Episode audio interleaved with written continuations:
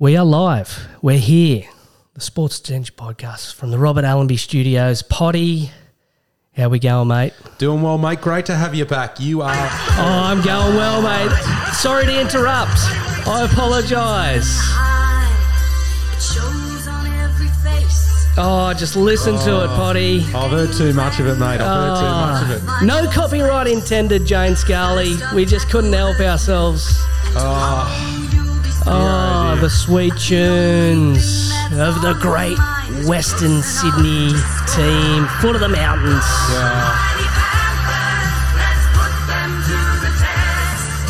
Oh, I better stop it before we get sued. Please don't sue us, Jane Scully. We love that tune. Just a Panthers fan here enjoying another win. The first three people. We'll get into that soon enough, won't we? Music we're not going to get sued for, Potty. Should we get into the podcast? Let's do it.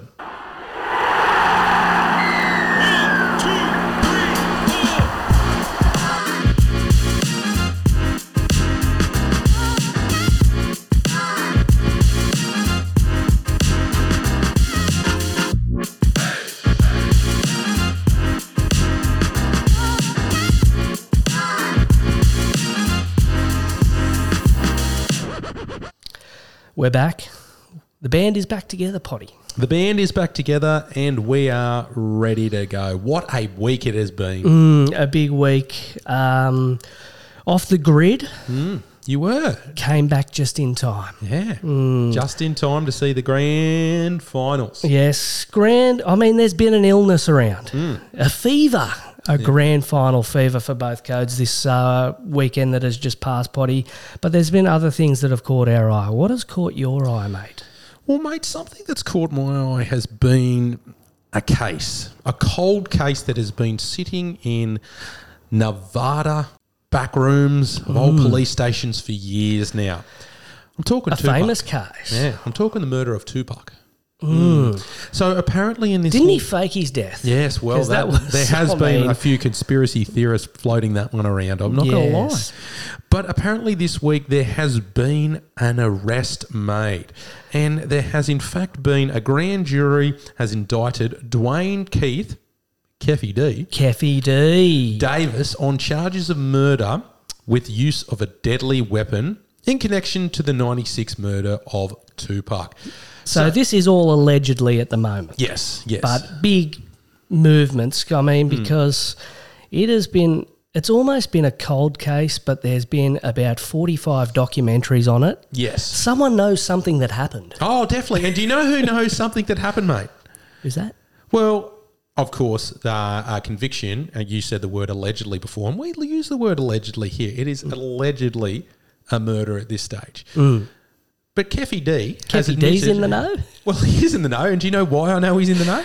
Why is he in the know? He was in the car, mate. He was in the car that night, and he has long told people that he was in the car, including in his book, where he hmm. said he was in the front seat of the car. This is starting to smell a bit like OJ's book. Yes. If I did it. If I did it. Yeah, so look. I, So he wasn't just hitchhiking and just ended up in the wrong place at No, no, time. he was in the front seat. So he's um, I, I don't know whether, whether, and we don't know whether he's the one who actually um pulled the trigger, but uh, he was in the car at the time. So it surprises me that it's taken this long um, for there to be action taken. But then again, I don't know the ins and outs of the case. But this is big news. Are you suggesting that Keffe D does though? I'm suggesting that Keffe D is as likely as anyone to know since he was in the car. Yeah. And uh, the article I read goes on to state that he is the only living member um, of that car ride to s- actually be. Yeah, he's the only li- he's the only one left. He's, he's the best source of information. Well, what that's you're right. saying That's there. right. And that's the conclusion, obviously, prosecutors have come to at this time. Yes, 27 years after the fact. You would have thought maybe that comes around a bit earlier, but anyway, Yeah. It's, justice takes times, Potty. it does. It does. Mate, what's caught your eye? Mate, uh, a lot has caught my eye. Obviously, I've had the sabbatical. Yep. Um, so, yeah, I've been uh, yeah taking a look at the, the scope of the world around us. But um, something that I couldn't avoid um, Daniel Mortimer, Eels legend. Eels legend. Remember Morts? I remember Morts. He came Charged them to the 2009 grand final. Yep. Um, now, Mortimer has. Does he have wines?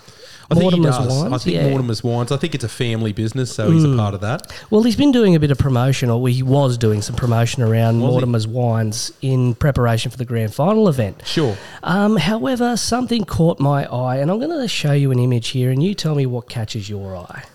Now, Daniel Mortimer looking fresh in his old age, but Oh. I mean, Dear, oh dear. has Daniel Mortimer had Botox? Wow. He Yeah. has either had a little bit of a touch up. Or he's got the filter cranking He certainly on his does. social media because, um, I mean, he's looking fresh, he's looking smooth. He is. He is.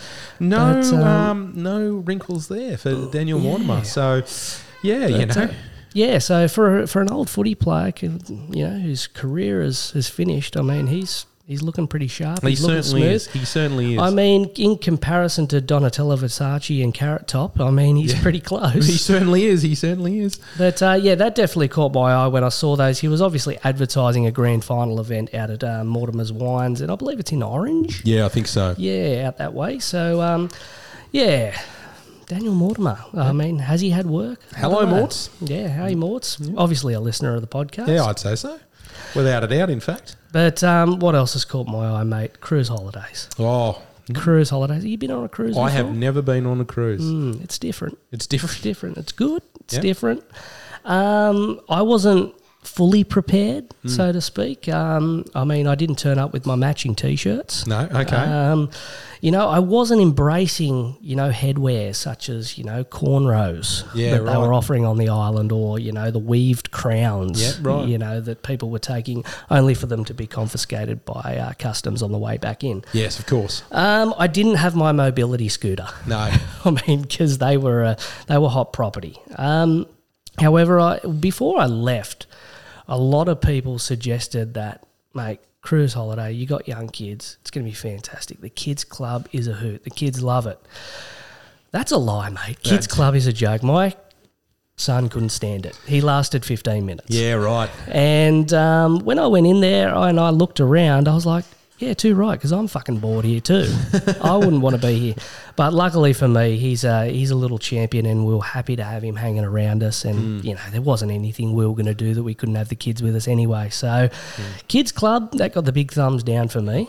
The only kids club that I have seen or that I remember seeing was um, I was in Fiji at a resort for my mm. honeymoon, and at that time we didn't have any kids, so we're just enjoying uh, our honeymoon. And um, I noticed that uh, the drop off was eight in the morning, and uh, the pickup was six o'clock at night.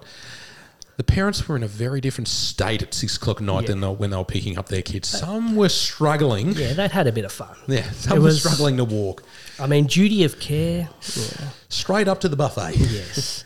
um, look, something that I noticed, which was, I mean, uh, you call it refreshing, but I mean, people just punching darts again. You Yeah. know, being in international waters, no look. smoking regulations, and people just sitting on the top deck just punching durries. On the lung snacks, were they? Yes. Yes, right. Um, but also, to talking about like throwing it back, um, we went out to, we were in Vanuatu. We went out to this place called Blue Lagoon. So, obviously, anybody who's been on a cruise or been to Vanuatu would have been taken out to Blue Lagoon. Very, very popular. Um, they've got rope swings out at Blue Lagoon. Oh, did you have a go? Oh, mate. I didn't have a go. I would have, you know, I would say that I'd be capable of having a go. I did a backy off the tree. You Yeah, know, right. that was, you know, that was me stepping out. However, there were some people who had a go on the rope swing who you could tell, you know, didn't understand what a rope swing was about. They probably did 20, 30 years ago. Yeah. They didn't realise that if you can't do a pull up, there's a good chance that you're probably not going to hold yourself on the rope swing. Yeah, sure. Um, and you know, people were just coming in with that attitude, like "fuck it, we're on holiday." Yep. I'm bringing back. And I saw some people absolutely poleaxe themselves. It was fantastic. yeah, mate. The, the the other thing that I find about uh, rope swings, um, when I've seen people use them in the past, is they forget you've got to do one important thing: let go. Yes, Yeah. yes, that's true. And when the uh, the local, uh, you know. Characters who run the rope swing are doing triple backies off the, and, Yes. you know. I mean, it's I not mean, that's their, their first. butter, yeah, it's it? not Yeah. their first rodeo. So, I mean, just because you've come off the uh, the buffet deck and you've got your nice little van shuttle out to Blue Lagoon, doesn't mean you can just jump straight on the rope swing and nail it. Um, you know, people were hitting. I mean, the belly busters and people hitting the uh, the water and slapping against it whilst being parallel was fantastic. Yep. Um, it was really interesting. I'd taken my son up to get changed. He'd had enough, and you could just hear the cheering every time someone went in, and then you'd get the ooh, and I was like quickly running down to see what happened because you would know what had happened Yeah. just by the change of mood. Oh, I can picture it now. It was fantastic, mate. But um, you know, the buffet, the buffet was a hit, and I mean, I apologise to absolutely. I'm just going to apologise to everybody on the uh, on the ship because I mean, the amount of crop dusting I did in the lifts was unbelievable. Um, you know, but in the fair income department, it doesn't get any better than holiday destinations with zero, zero regulation body. You know, the ability for me in Vanuatu to drive a modified boat that was a, like a hybrid between a jet ski and a speed racing style mini catamaran with a four year old in between my legs and drive that steering in an open harbour was just magic. no license, driving within an arm's length of our cruise ship. no way in the world you're getting away with that back here. No, no, that is certainly not going to meet regulation. Um, the company running that or the individual um, driving that is getting in for a big fine. No, they were, yeah, they were good over there. Yeah. Or, yeah, holidays. It was good. It was interesting. It was an adventure, um, both in and out of the ship. Yep. Yes. Happy days. Um, you know, grand final week, mate, and obviously I'm going to hammer the punters with what's caught my eye because I've I've been away. But um, you know, grand finals, you think of performances under pressure, and we saw some really good performances on the weekend. But um, you know, when we think of performances under pressure, we think of you know the Sattlers, both John and Scott. Yep. John with the broken jaws, Scott with that tackle. Yep. Uh, Michael Morgan's pass to Kyle Feldt. Sorry, Broncos fans. Yep. Um, Benji's flick pass. The list is endless, potty. Of course. I'm going to make a controversial, you know, suggestion on who could join this list, mate. Because a mate of mine has played a full touch football grand final on the Sunshine Coast while turtlenecking. Oh, After feeling the urge to take a shit on his way to the game, uh, he was also running late. Played through adversity, leading the Springer Swingers to victory. oh, class act. And, um, you know, finally, I'm going to have to take my hats off to the last episode, mate. I was away. Um, we had a bump in the downloads. I must congratulate yourself and your wife.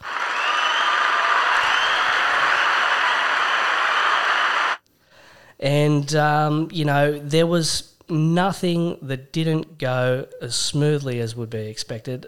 But, I mean, being away from your close mates for a period of time, you know, sometimes you find out things about them that you don't Here we go. really know.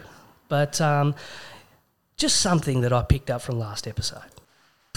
So, look, when you're going to carry on with that sort of behaviour, and if I'm going to be throwing penis of the week at other people for their behaviour, I've got to be able to um, take it on the chin myself when that tag gets thrown my way. So, Take it Yep. on the chin, eh? Oh, hang on, sorry. Taking penis on the chin, potty. I mean, I. I almost came to an abrupt halt on the Pacific Highway when I heard that, but um, you know, what do they call it? A fraudulent slip? That one? Or? yeah. Well, the wife didn't let me get away with it. No, she and I mean that was impressive as well. She did a great job, and thank you for stepping in. And I mean, yeah, on the ball. She's royalty here at the Sports Detention. Thank you, mate. It's great to have you back. Should we um, jump right into the footy? Certainly should. The Rugby League final was a big Wembley occasion. Oh, get that idiot!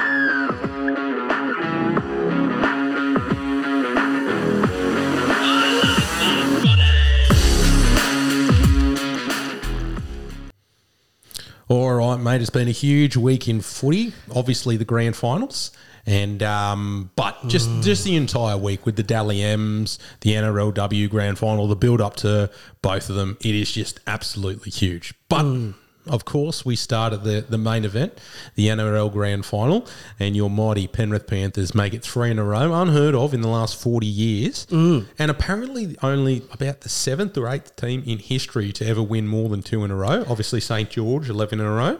Yeah, definitely in the modern game. Obviously, the salary cap era plays a plays a massive role in in squad management. So yeah, it's unbelievable. As a as a fan, I couldn't be more pleased. Um, I'm not going to lie, you know, around the I think the 57th minute area, around then when Ezra Mam started Yep. cutting us to ribbons. Um, you know, I was pretty concerned, especially when Isaiah Yeo copped a head knock. Um, you know, and then we gave away a, a clumsy strip penalty. I thought that's the game. You Yeah. know, the Broncos were coming in, but uh, yeah, very very pleased as a fan. Yeah, oh, de- definitely, definitely. So the the Broncos, um, unfortunately, now hold the record for surrendering the biggest lead ever in a grand final. They gave up a sixteen point lead.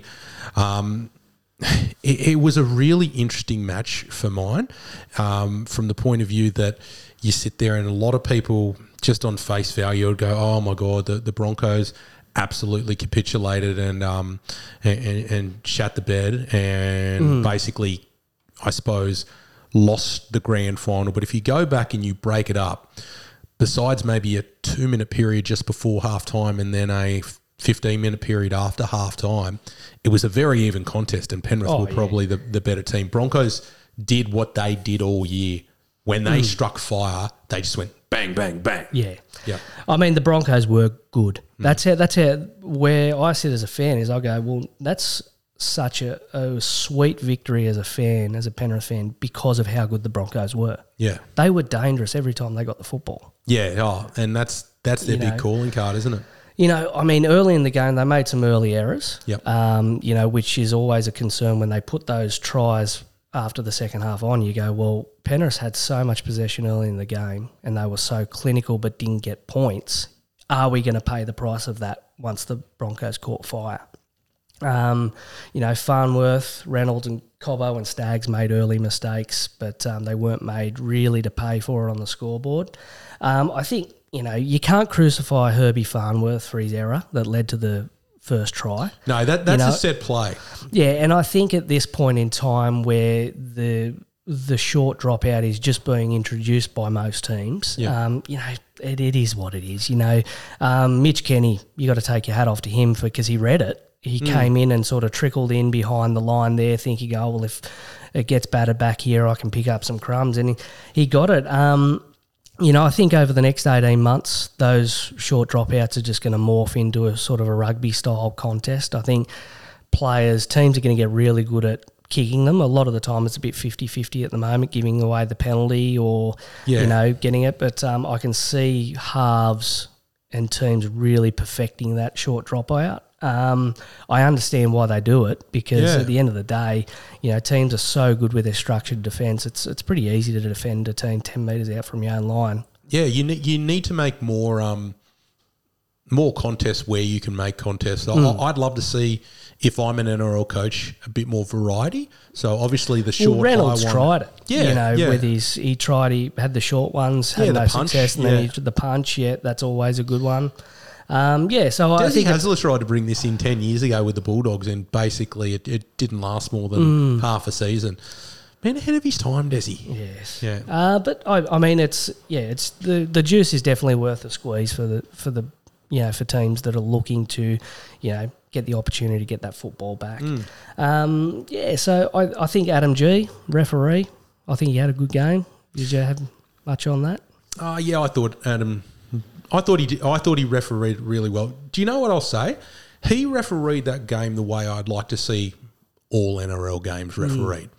I thought he stayed out of it. I truly believe a lot of referees out there like to put their stamp on the game to start with. I'm the one in charge here, and they're looking for opportunities to give away um, six agains or penalties to. And I don't assert an authority. assert their assert their authority, and I don't even think it might have like it's just a, a natural thing. You're the one in charge. You need to show who's boss. Don't cross the line. And I know if it came out that team teams would try and take advantage. I'm not saying that penalties shouldn't be awarded earlier in the game, but there was no I wasn't looking at that game the other day and going, oh, gee, he should be blowing some penalties. I was enjoying the contest and he was staying out of it. And it'd be nice to see more of it. Yeah. Would you suggest? Yeah, I, I think it was really good. It was, uh, you know, obviously he he had minimal impact for most of the first half. I mean, if I was going to, you know, be picky with his performance, which I would be being picky, is the penalty that was given away just before halftime, which led to the Broncos' try. You know, it shows how important good officiating is. You know, and if you put your stamp on the game early, you wouldn't have had to give that penalty away, but we could have been had three or four early penalties, which would have just frustrated the fans and probably taken away from the spectacle. So I understand why he gave it. Yeah. But when he gave that penalty, I was like, well, there was probably four or five others that if you're going to give that one, you should have given it then. Yeah, so I, I'm a little bit torn on that one, I, uh, and I guess in summary, I, I pretty much agree with you. I I thought that was a valid penalty. I thought I thought it was Hmm. Spencer Leniu, but it were I I, you, I think you said I it was believe it's I- Isaac, Isaac Tungo. Okay, Isaac, Yeah. Isaac Tungo pushed him down. Um, and, but I was sitting there, well, basically because I was cheering on the Broncos. Myself and my wife were watching it. You know what's good for you. Yeah, I know what's good for me. and um, essentially, we were both saying about time because yeah. there'd been a couple in a row. And as a Penrith supporter, it's interesting to hear that you were you were saying the same thing because you know when you're watching a team. Yeah, play, yeah. I, you- you I just, yeah. but the fact that that then led to a try, which was a massive try. Like you know, when you've had the the possession that Penrith and the good ball that Penrith had had for the majority of the first half, to be going in eight 0 you're going job done. Yep. To go in eight six, you're going, oh man, like um, we haven't taken advantage of the opportunities we've been given. So, it, and then the Broncos made us pay after the you know second half. The Broncos came out firing. Yeah, they did. And Tommy Flegler, gee, he's going to be a loss. He, uh, I thought he was the real difference maker um, at the back end of the first half. Obviously, he got that try, but he came out at the start of the second half and he was a beast. He was an absolute beast. So he's going to be a loss for the Broncos and a huge pickup for Redcliffe next year. Yeah, and I, I mean the middle of the match was all the Broncos. Yeah, it know, was. Um, you know they cut Penrith to ribbons Mm. at certain points early in the first half. Penrith showed their defensive structure and what they tactically had designed to do to try and cut off that early ball to the outside backs, Yeah. um, which was working. Um, but the Broncos looked dangerous every time they shifted the ball. Their Yes. speed was, you know, undeniable. Um, you know, and there was some brilliance there, but just that pass didn't come off at Yep. times, um, or it got cut off by Penrith's um, rush defence that they were using, sort of blitzing in from from the half or the centre to Yep. to cut off that um, outside play. Um, you know, Walsh, Mam, Haas, Carrigan, and Farnworth, you know, they were dangerous every time they carried the footy, you know, and I mean, Mam will get the plaudits for his hat trick, but, you know, a lot of it came off the back of, you know, other players just taking advantage and hitting with, with speed, in particular Walsh, Yep. or poking their nose through, such as Haas, Carrigan, getting the offloads. So, yeah, I think there was the the quality was spread across the Broncos back line. It wasn't just Ezra Mam, No. as the headlines may point out. Yeah, yeah, definitely. And that's been their big strength. Um, they've got quality everywhere. Essentially, if you go through their 1 to 13 in particular, you're like, well, who would look out of place in a team, an NRL team of the year jersey? And none of them is the answer. They're all strike everywhere. Yeah. So Isaiah Yoko goes down, mate. I'm coming to terms with the fact that it's just not going to be our night. Yep. You know, that was where I was at. And it's far easier to do that when your team's just come off the back of two premierships Yep. than it would be as a Broncos fan sitting there going, we need a premiership. We had one ripped from us, Yep. Eight you know, years ago. eight years ago, and we haven't won one since 06. Yep. Um, and when Cogger then gives away the strip penalty, I thought, "Yep, yeah, it's it's just going to be one of those those nights. The you know the dynasty is appears to be you know drifting away here. Um, you know, at this point, I think the Broncos wanted Penrith to be desperate Yeah, but the opposite happened. Penrith didn't. They just, and I know yourself and Jade mentioned it last week, is that Penrith stuck with Plan A. Yep.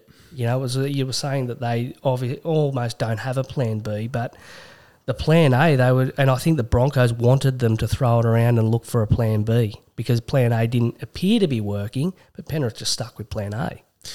Yeah, so it's an interesting, it's an interesting discussion, and I think you're right.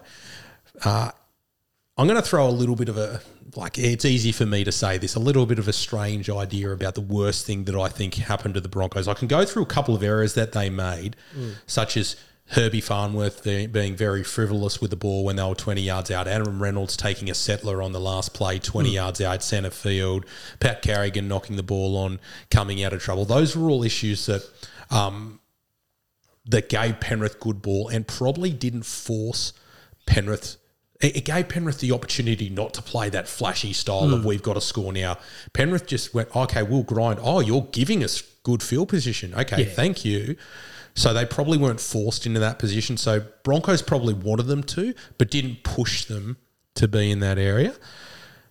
I think the worst thing that happened to the Broncos. Now, this is going to sound really strange, and you can carve me up about it.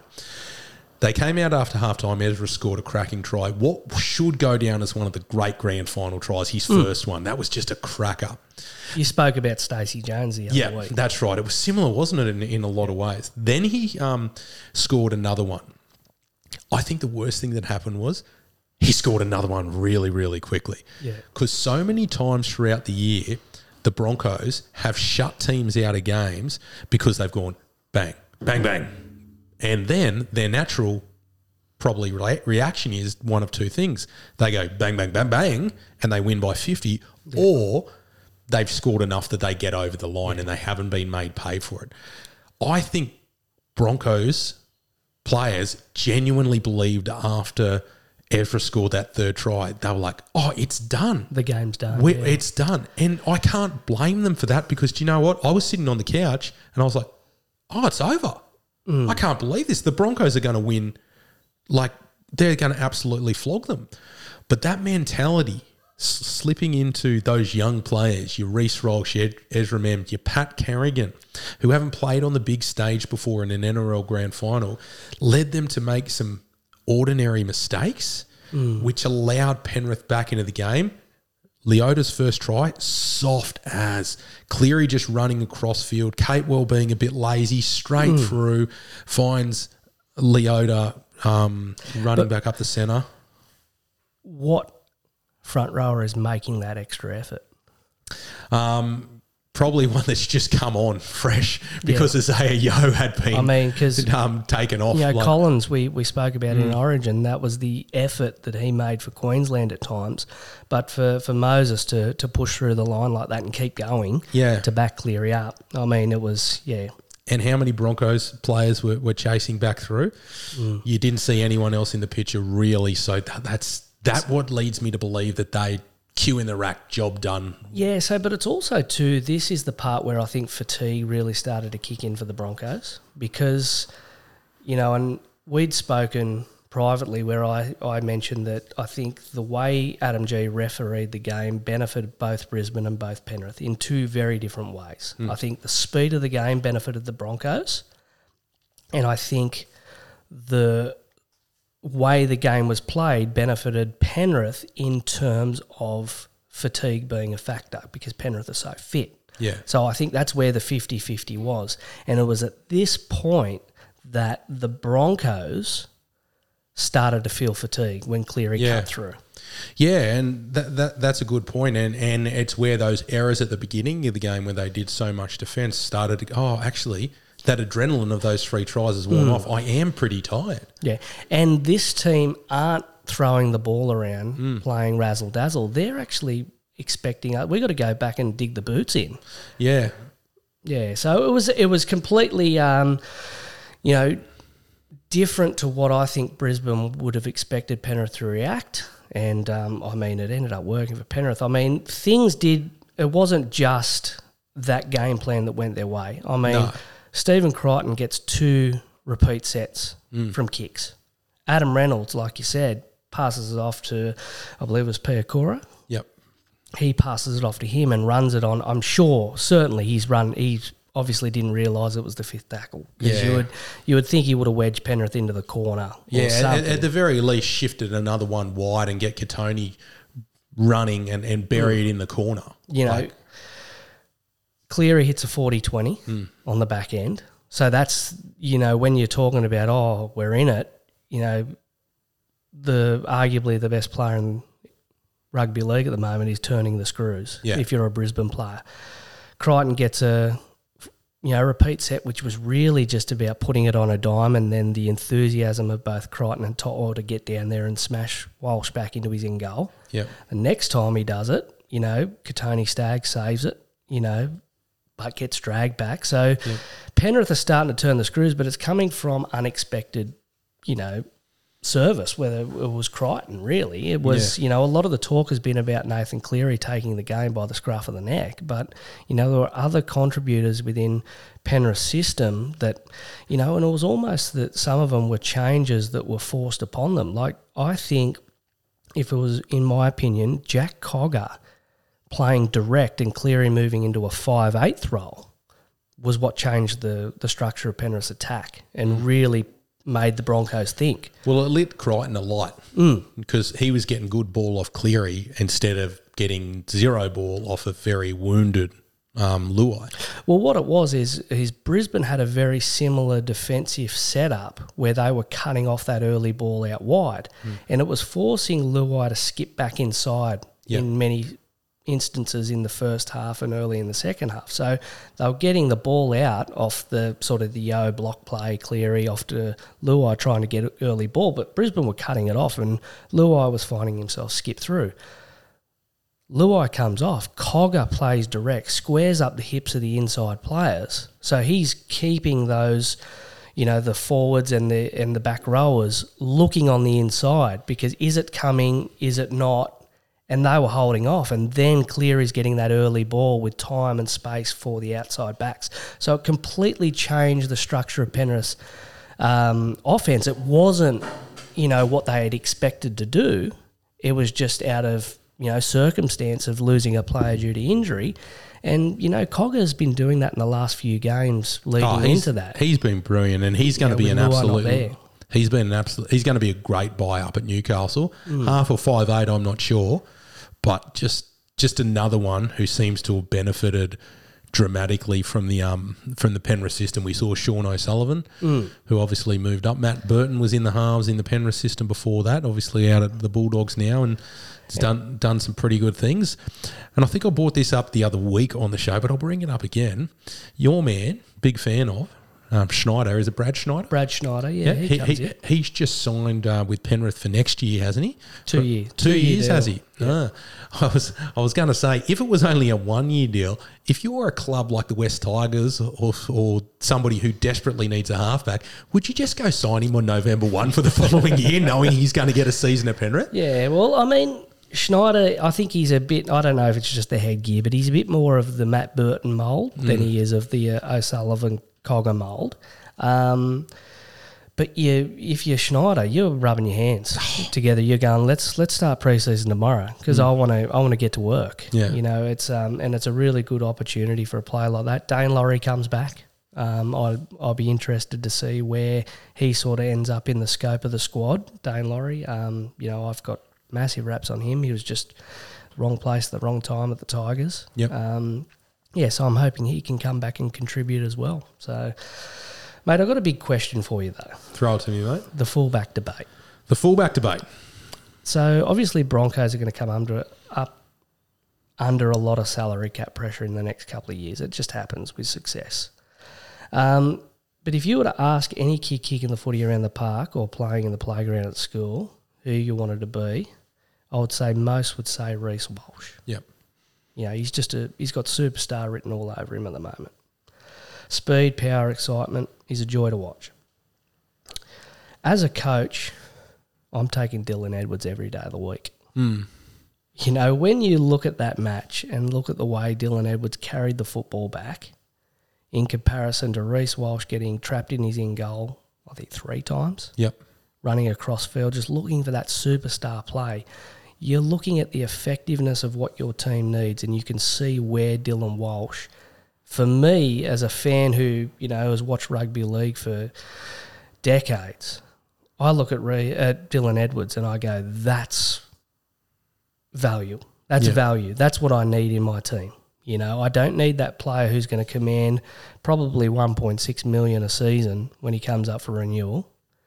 I need the player who's going to be so effective for the system that I'm trying to play as a, as a coach. Yeah. So agree with what you're saying. He he is just so valuable to any club he goes to. And if you are a struggling club like kicking the Tigers, I know, but the, the poor old West Tigers, the Dragons, um, if if a number of other clubs, the Bulldogs, and you get a choice whether to buy Dylan Edwards or Reece Walsh, I- I'm telling you to buy Dylan Edwards every day of the week because of what mm. he's going to bring, the consistency, Culture. the culture, The etc. professionalism. That being said, Reece Walsh is that X factor player mm. that can do things that no one else can do. So I read some stats the other day where um, Reece Walsh in the grand final ran for 96 metres or 98 metres or something like that. Dylan Edwards 296 metres, mm. something like that. However, Dylan Edwards five tackle bus, Reece Walsh 10 tackle bus. Mm. So they're very different players. What Reece Walsh needs to do is he needs to find ways to make himself more valuable when the chips are down, mm. when things aren't going all that well. And James Tedesco needed to find that as well five years ago, six years ago, and he found it. That's what's going to turn him from a very spectacular X factor, can make you instead of win by 20 points, win by 50 points, into the Australian fullback. Because I think if the Australian fullback was getting picked now, which it is, but, um, and I think it's actually James Tedesco. and it wasn't, and Teddy wasn't getting picked, I think you would probably have Dylan Edwards before him. Yeah. I mean, Dylan Edwards didn't get selected in the squad. No. I got the squad up. I don't think Reece but, did either, though. yeah. Um, look, dad's at home with kids who absolutely froth footy. Hmm. I think this is something you just go, you. It's an opportunity now for you to teach your kids the difference between Reece Walsh and Dylan Edwards. Yeah. And if you're a coach at the elite level, coaching a Reece Walsh, you are highlighting to them the difference between them and Dylan Edwards Yep. and going, there is going to be times within your week to week rugby league where you are going to have to find your inner Dylan Edwards. Yep. We love what you bring, but if you want, you know, the 1.6 million a season from our cap, you need to be able to find both Reece Walsh and Dylan Edwards in your game. Yep. Um, Definitely. And Kalyn Ponga's come under the same sort of criticism. Yeah, yeah. But I mean, he's Dally M Player of the Year. Of course. Of course. Hang on. Steady on. Um, you know, Walsh will get his million a season contract when he hits the open market. Haas is re-signed for 1.2. I can only imagine that Walsh and Mam are going to command, you know, what they're going to command after this final series, mate. Yep. Um, Walsh is currently on 450, Mam on 240. Zero tackle stats. They do they do really good. So zerotackle.com. They Yeah, do yeah. really, really good. So Love for any of the punters that want to listen to it, um, they do really, really good feedback and information on player contracts and the like if you're looking for these numbers. Corey Oates currently has a player option for both 24 and 25. That I believe they're in a renegotiation around that. With Jesse, Jesse Arthars, Deine Mariner, and Tristan Sailor signed on, I, for some reason, can see this player op- option disappearing. Yeah. well, there's already been talk that Newcastle might be after him. Yeah. I mean, it's either that or there's going to be a bloke hiding in the bushes at Red Hill with a balaclava and a Louisville slugger. I, you know, I just, you know, I can't see how Corey Oates doesn't end up, and we don't end up getting hit by a train. is that is that's? Um, I don't see how Corey Oates doesn't get renegotiated or or just uh, it's time to move on. Yeah, I- I, think so as well. I mean, in terms pl- of the cap pressure the player option for the next two years is an interesting one. I've never been much of a fan of the player option because I don't think it benefits the club whatsoever. Mm. The player's going to take it if they're not playing well, and the Yeah, that's true. and the play and um, the player's going to ask for more and not take it if they're pl- if they're if they're playing really well. So Mm. it's it's it, I- I've never really been a big fan of it, and the Broncos seem to have got themselves in a little bit of a pickle around that one. Newcastle might be their saving grace because they're losing Dominic Young to, to the Roosters, who, um, you know, they don't run into those sort of problems. But any, oh yeah, yeah, yeah, I know. And um, yeah, so I guess I guess that Corey Oates has had a really rough season with injury, but this time twelve months ago he was probably top three or four wingers in the competition, had an absolute cracking season. So someone might pick him pick him up. Uh, they are going to face salary cap pressure. Or are already going to face that challenge next year. They're losing Flegler, Yep. uh, Herbie, the herbivore, yeah. and Keenan Palasia as well is off to the Titans. So that's three players out of their top squad that they're going to have to bring in and replace. Yeah. I'd imagine the year after they will also lose more. Mm. And how they're able to balance that pressure and deal with that pressure is really going to be uh, telling us. They're obviously going to lose Adam Reynolds in a couple of years. Well, Either next year when he's off contract or they sign him for another years. But he, but he's 33. He'd be 35 at the time his next contract started, should they give him one. He's not going to be playing this time in three years, I wouldn't imagine. So they're going to get some salary cap relief from that point of view. That being said, I don't think he's on ridiculous money, seven fifty, I believe. So not huge bickies. Um, yep. You know, with the introduction of the new team, the, the Redcliffe, teams are losing players without even really experiencing high level success. We saw it with Para 12 months ago. We're seeing it with the Broncos now. People poaching players just because, oh, they're making the finals, let's get them, they're off contract. Yeah. Back to the grand final, mate. The GF, mate. The um, player ratings. Now, I came across this article from the Daily Mail, Yeah. um, and I'm going to out the uh, the journal on this one, Josh Alston. Um, now, I'm going to give Josh the um, the benefit of the doubt on Mm. this one. Josh didn't watch the game because he's given the player ratings, and some of these, and I know it's obviously an opinion piece, um, and we're we're we're making jokes here, Josh. So don't get get get upset, and if you do, just tell your story walking. Doesn't matter. Yeah. Um, but some of the player ratings on this. Have you looked at some of the player ratings? I'm scanning This? through them now, mate. And the first one that's come across, if I can, Yeah, go.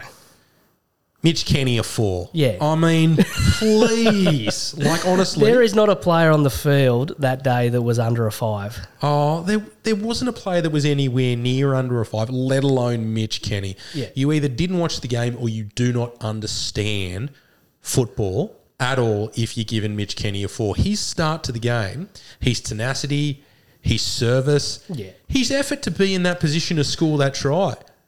So some of these, Billy Walters a three. Oh, what? So looking at the time of publishing, it was it was published at ten thirty eight. So the game had only just finished. I swear this bloke has just grabbed the stat sheet and then just gone, oh, let's just take some numbers down and write some uh, write some reviews here. Yeah, if I can, he's given Selwyn Cobbo a 6.5 uh, and Kotoni Staggs a 6. Oh, Kotoni was heaps better than Selwyn, like a mile better. Selwyn, like, he didn't have his best game. I'm not going to kick the bloke, but he, he, he, he was, you didn't really spot him much out there. He was pretty quiet, is, is the, the best way to put it. While Kotoni might have made a couple of errors, he was beastly in attack and Yeah. unbelievable in defence for the majority of the game.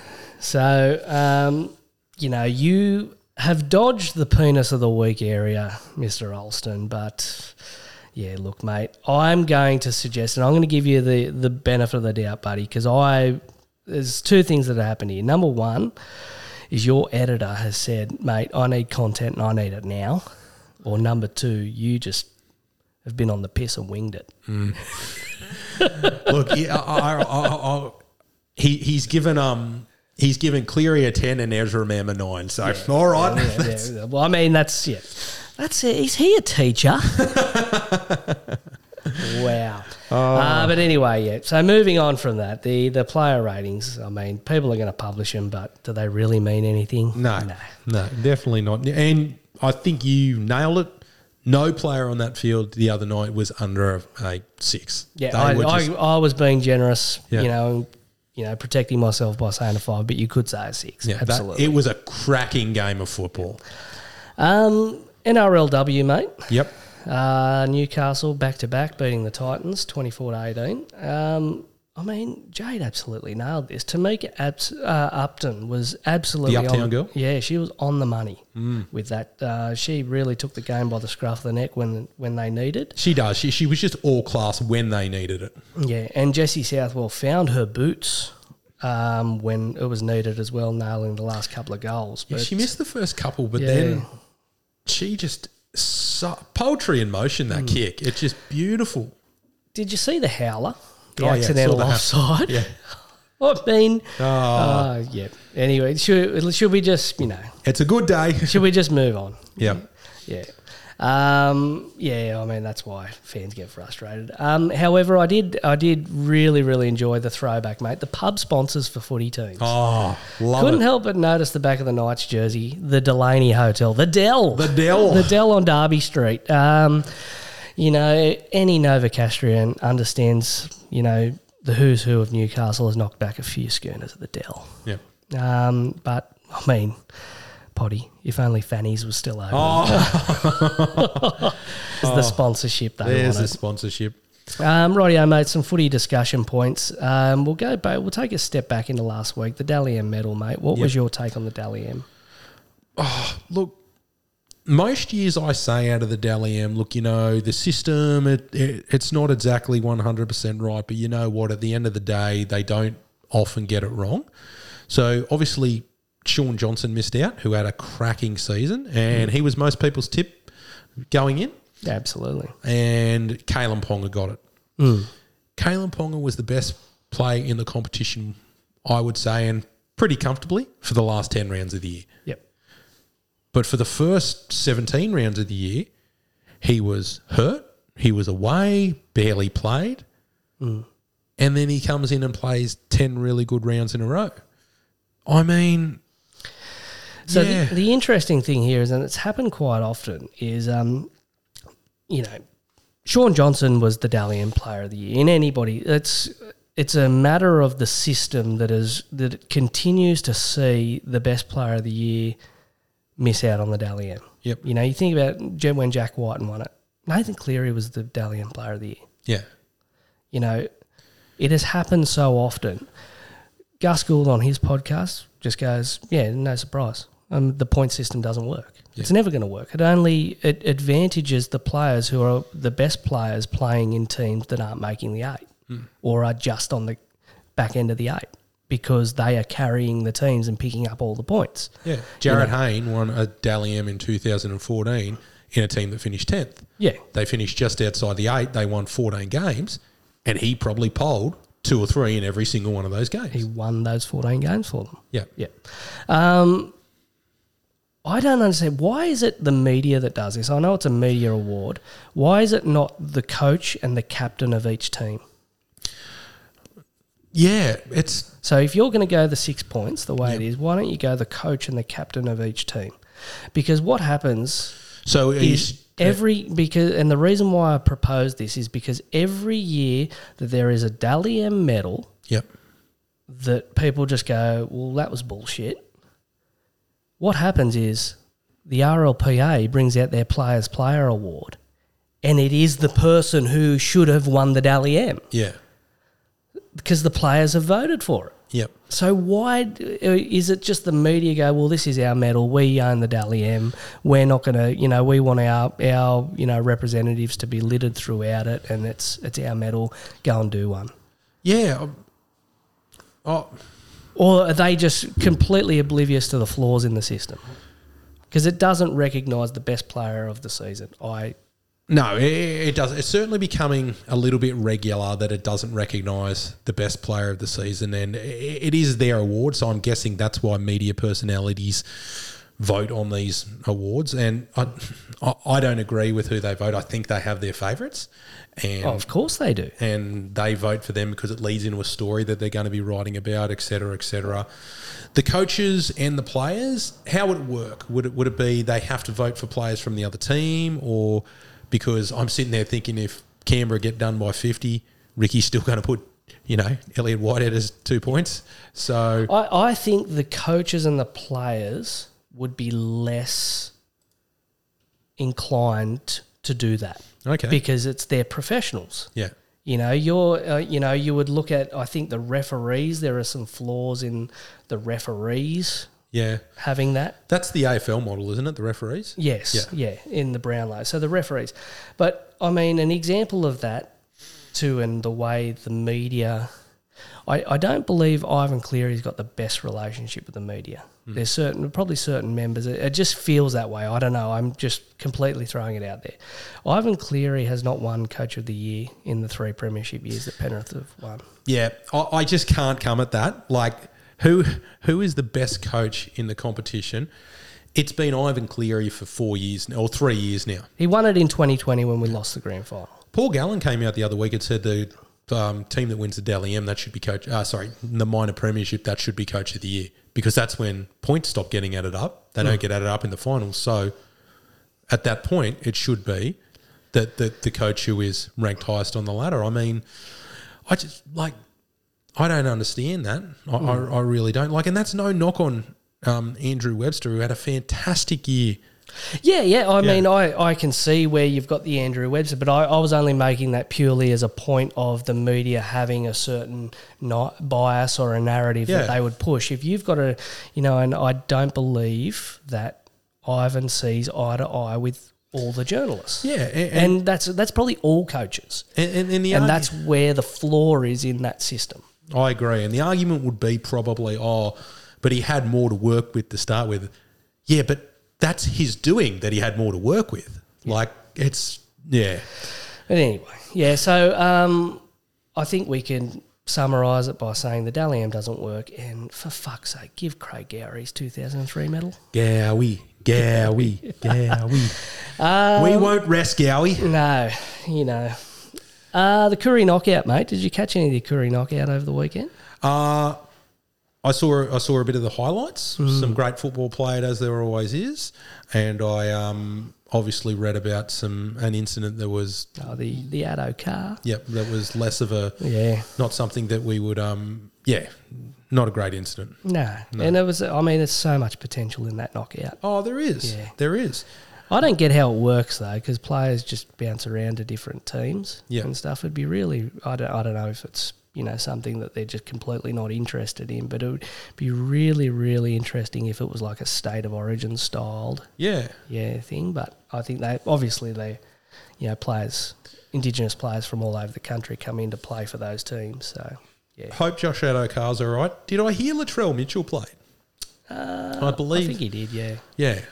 Which is caused a little bit of a question. Oh, not a stir, but a question in the media because he's made himself unavailable for Australia.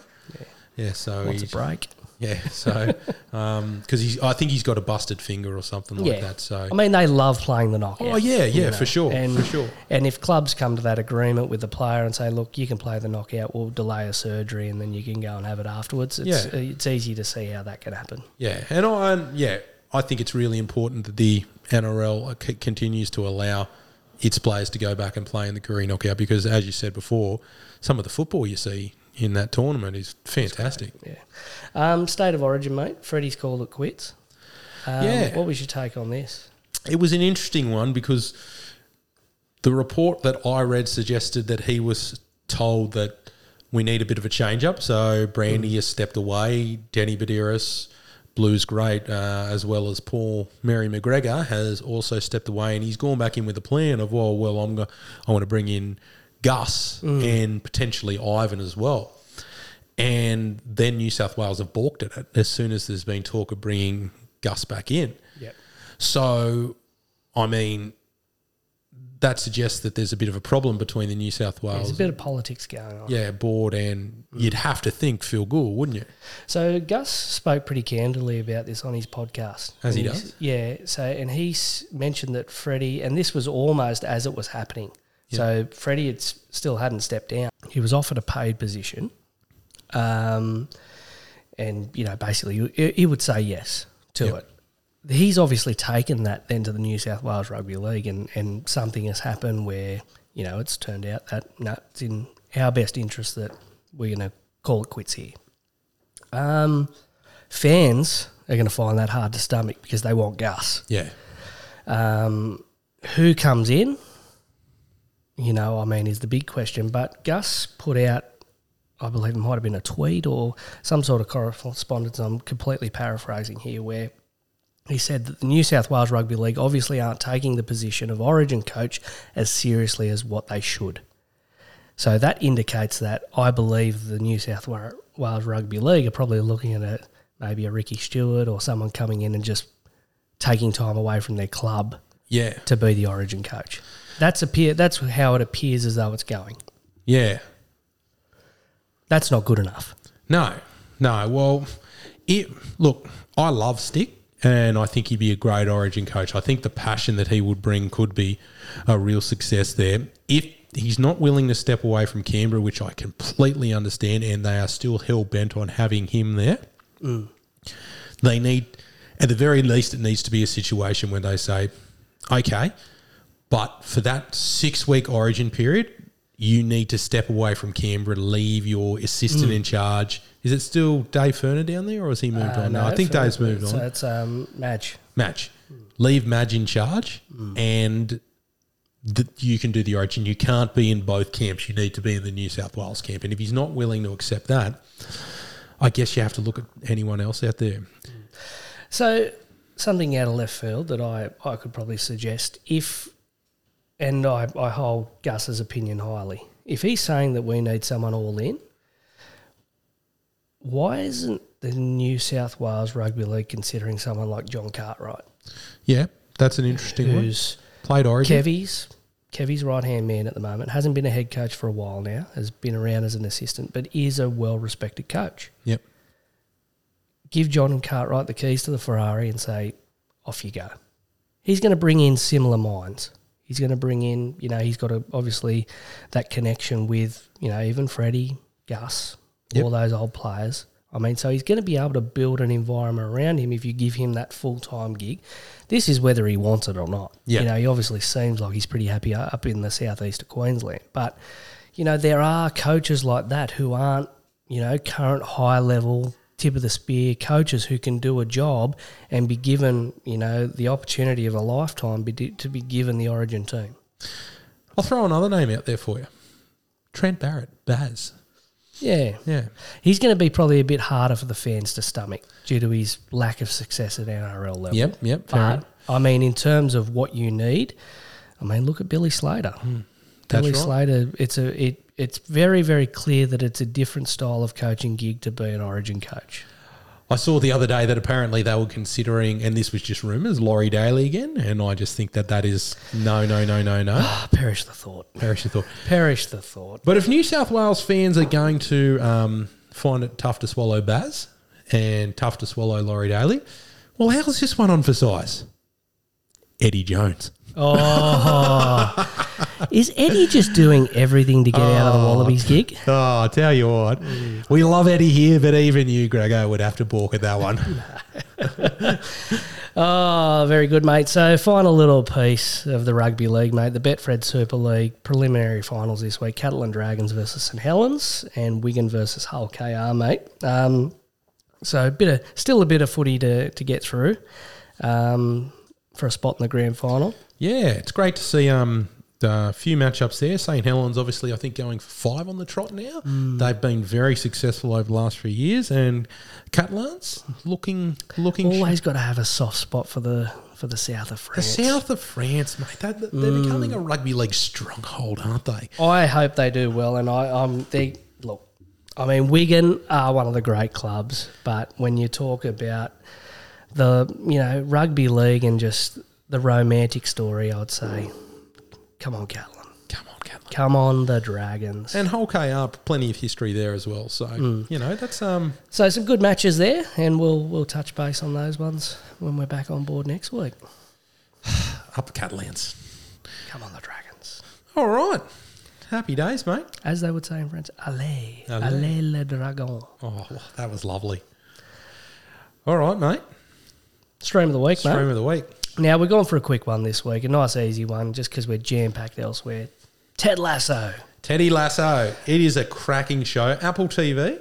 Yep, Absolute ripper. it's a ripper. So Ted Lasso. Give it a little bit of a spell, pod. Uh, story of an American football coach. who- Now it also, you know, it all started off a, a skit, don't you? That Ted? Lasso. Yeah, yeah. So back in the day, um, when I believe it might have been CBS or one of the American broadcasters, I might be speaking out of tune saying CBS, but they won. They got the Premier League rights, and as an advertisement for it, they made a skit comedy with. Um, what's his name? Jason Sudeikis. Yep. Uh, he played an American coach who came in to, co- uh, to coach Tottenham Hotspur. And then what they did is it was, you know, a pretty widely shared video, and they thought, oh, well, there's something in this. And then that's hence how Ted Lasso was created. That's a ripper. Yeah, so if you can go out there and find that video, it's yeah, you can find it on YouTube. It's uh, yeah, it's a bit of a cracker, but that's how Ted Lasso started. He got sacked by Tottenham actually. Well, he can't have it all. Yeah, didn't get manager of the month though. Uh, yeah, so it's a story of an American who comes out to coach who basically has no idea. He's hired by the owner of a club. Uh, what club was it again? Richmond. Richmond. Richmond club. He's hired by the Now owner of the Richmond is a lovely area in London. Yep. it is. Yeah, it's uh, the Richmond Park. You know, so you're in the in the middle of London. It's southwest of the the city, great area of London, Richmond. There is Richmond Park, which has deer just walking in it, and you're in the middle of London. it's amazing. Uh, I, th- I believe they may have done the mountain biking around that area in the Olympics. Yeah, well. I, I could be wrong. I, I, it wouldn't be a bad No, spot to fact do it. now. Yep. But uh, yeah, Richmond is actually a really, really lovely area of London. They don't have a football team called the Greyhounds, though. No. But in Ted Lasso, they do. Uh, yeah, absolute cracking show, and it basically shows how he's able to coach this uh, team to relative success because he takes them over when they're in a really dark spot, and has some failures early on, but relatively relatively successful. But he does it in a in his own unique style, where he, He gets to know quirks. the he's got quirks. He knows the players and gets the best out of the players. Strategically, relies on some others. Knows well. nothing about football. knows nothing about football, but. Don't let that get in the It's way of a a- good story. Now, for those romantics out there, gentlemen, it is one that you can watch with your wife, Yep. with your partner, with your better half. Okay, it is definitely one that you can watch and sit down and dive into. Which, if you get any series like that, they're rippers. Absolutely, got to grab a hold of them with two hands. Indeed, indeed. So- and um, oh, it's just a really easy watch. I'd give it an 8 out of 10. Eight out of ten. Yeah, I'm just going to copy you, mate. I'm going to plagiarise your score. Eight out of ten, it is. Yep. Just don't let let Berta know you're doing it. He's, he's still a bit sensitive about that. Ted Lasso, ladies and gents, Apple TV, get on it. Footy. Let's get in the footy.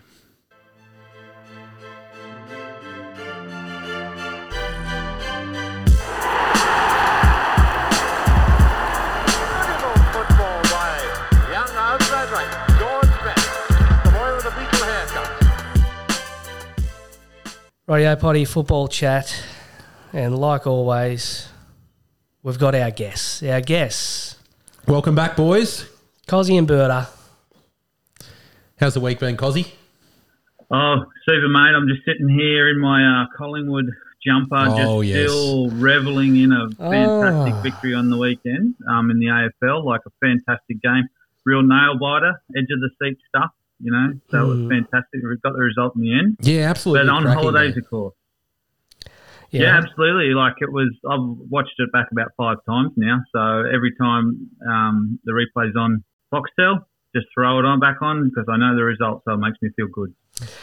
Oh, very good. And Berta, how you been, mate? I'm good, mate. And Potty, welcome back, Greggo. I Hope you enjoyed your trip on the on the love boat, mate. Oh, I really, really enjoyed my trip. But, um, you know, when I was driving back down the highway and I had to listen to you dribblers absolutely, you know, hammer a guy when he couldn't defend himself, that was Well- concerning. I was going to ask actually, like on your on your trips around the deck, you know, top deck, below deck, did you happen to meet the captain of the ship? Um, no, what I did is um, I just went um, I just went up to the, the top. Well, they, they call it the bridge, don't they? Yep, yep. Yeah, and I, I just said I am the captain now, and I was quickly Right. I, was quickly ushered away by security. yeah. Did he call you? Yeah, you didn't give yourself any cute nicknames like the triple captain or anything like that. No, or- no, Oh. he, and he also um, he also didn't you know, fall for the fact that I, I actually don't look like a Somali pirate. um, yes, no, it was a really, really good week away. Thank you, gentlemen. But uh, a good week in football, Potty. What do we have, mate? The results. Yeah, let's run through match day seven. Uh, Villa six over Brighton one. Palace one. United nil. Newcastle two. Burnley nil. Wolves two. City one. Wow. Arsenal four. Bournemouth nil. West Ham two. Sheffield United nil. Everton one. Luton Town two. Uh, Spurs two, Liverpool one. Forest and uh, Brentford played out a one-all draw, and Chelsea got the chocolates against Fulham two 0 Well, well, well. Yes. Well, um, headline of the week, Potty. I'm going to jump straight to you because you did almost choke then, so we don't know whether we're going to keep you for the duration. Yeah, mate. well, uh, What do you got for us, mate? Everton keeps their fans grounded. It's never easy.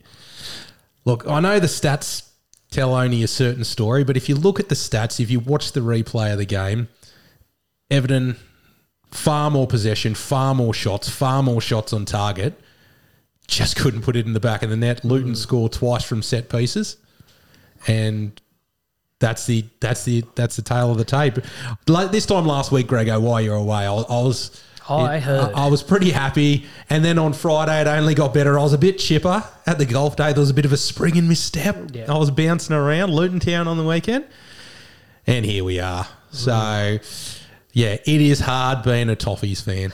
It would have been toxic, don't you reckon, fellas? It would have been absolutely toxic at Goodison after that defeat. Oh, Yeah, well, it's kind of the like we were talking about it, um, Potty, the the momentum that they had to build off off the win um, last weekend, and they just, like you said, they they did everything they were supposed to do. They just didn't score the goals, which has been pretty much the summary of Everton's season so far. But once again, I find myself digressing because I don't really care. You're throwing me some sympathy, but you don't actually care. No, I, I just went through a big thirty second spill, but I don't care about Everton. So yeah, I'll throw to throw to Cozzy. Cozzy, what are you, what are your thoughts? Um, yeah, it would have been uh, it would have been interesting sitting in the crowd. I think in a previous podcast I talked about the big loss that Sheffield United had, and they lost to Newcastle eight 0 and that was you know, somewhat expected. But for the home crowd to be rocking up to this game, their expectations, as they were on this podcast last week, were very very high, and I've got to throw myself into that category as well. I thought they would go really really well. So once again, a home gra- home ground loss for uh, Everton. It doesn't look good. It doesn't look good at all. So I think that's uh, no wins from the last 11 at Goodison.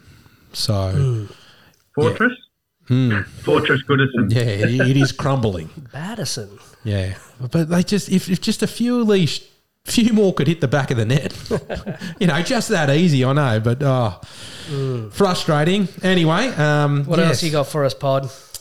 Okay, my second headline: Watkins the fuck. Villa demolishes Brighton six one. Hold on. a- No, everybody just hold on a second. Now, just hold on. what did I hear last episode? I don't know. I, I can't remember precisely. I precisely. mean, especially, especially after your Brighton call at the end, of, uh, the beginning of the year, which is just coming up trumps at the moment.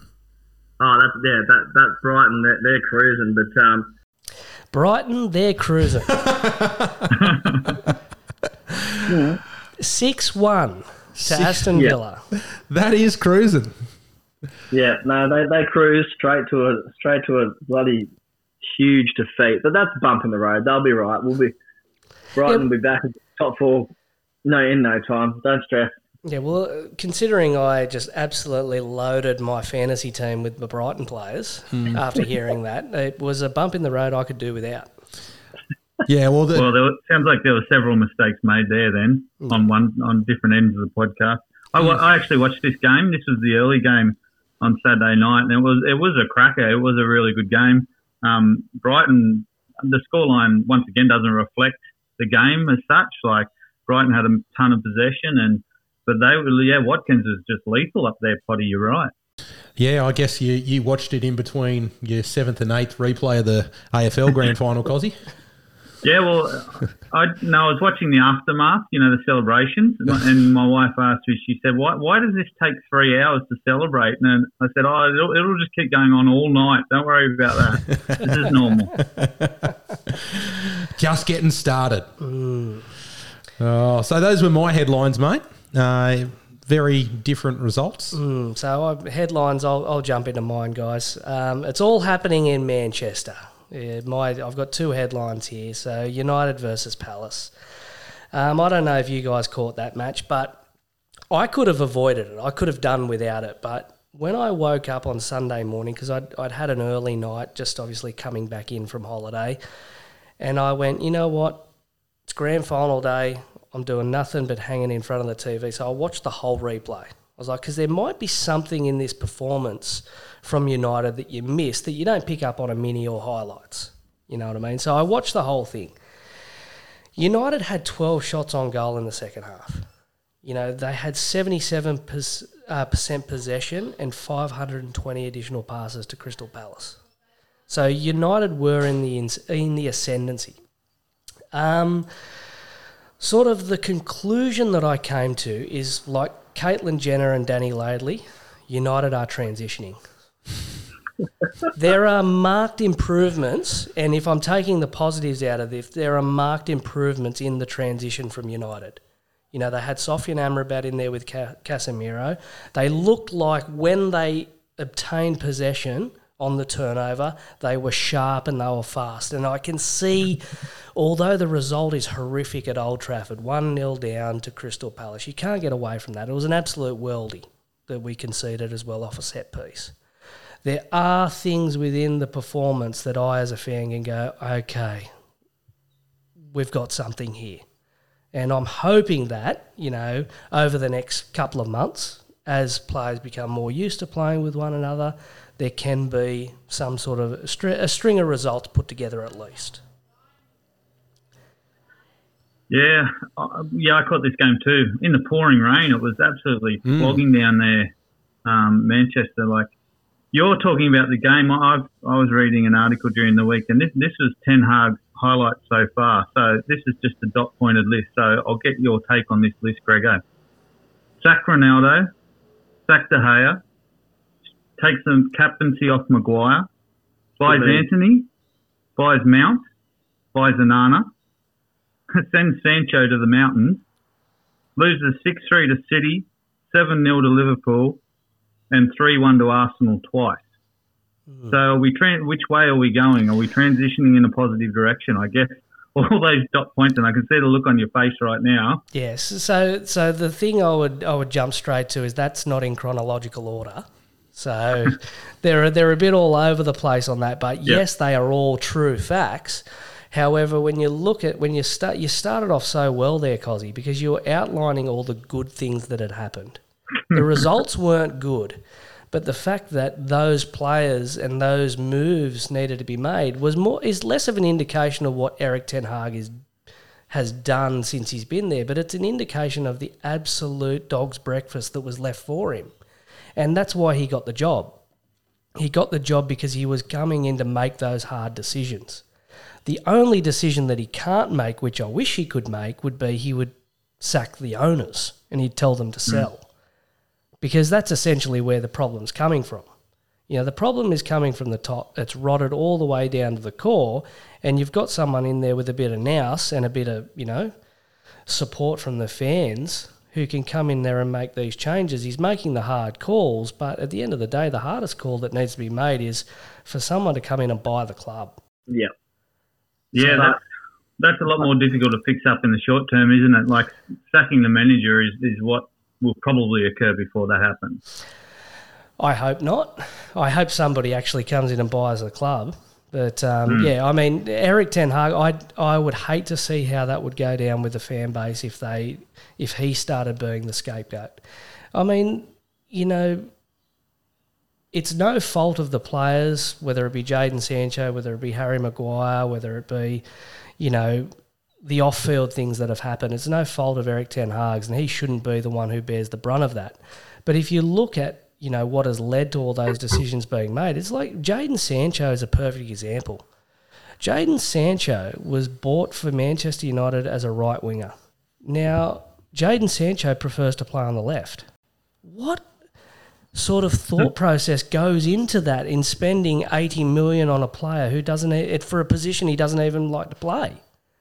You know, these are the fundamental things that have occurred over a long period of time at, at United that are creating problems that, you know, basically Erik Ten Hag's coming in with the sweep and he's trying to push him out the door. And it looks ugly on him. How long have they owned the club? Since 2005.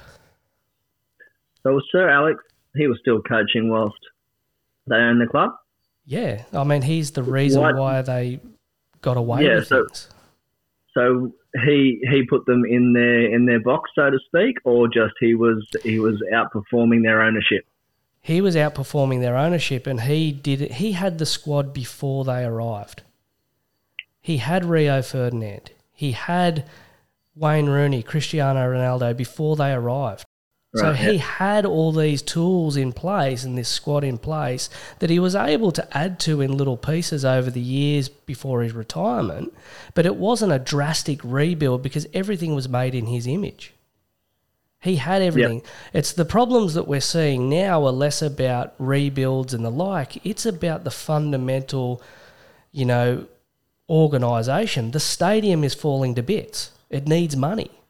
The training ground is never now not top class like it was when they bought the club.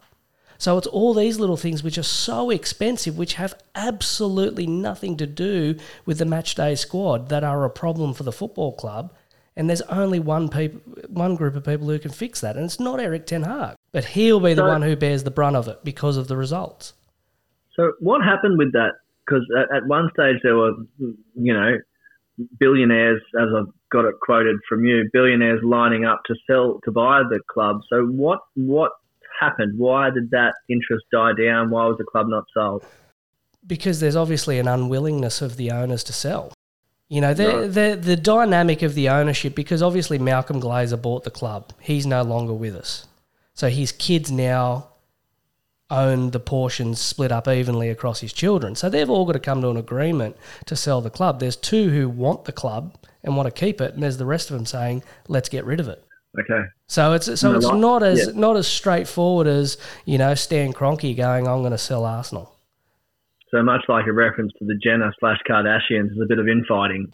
Well, I mean, uh, you- it appears that way. It, it is being mm. reported that way that there are certain members of the family who are far more interested in just offloading it. They've got no interest in the football club whatsoever.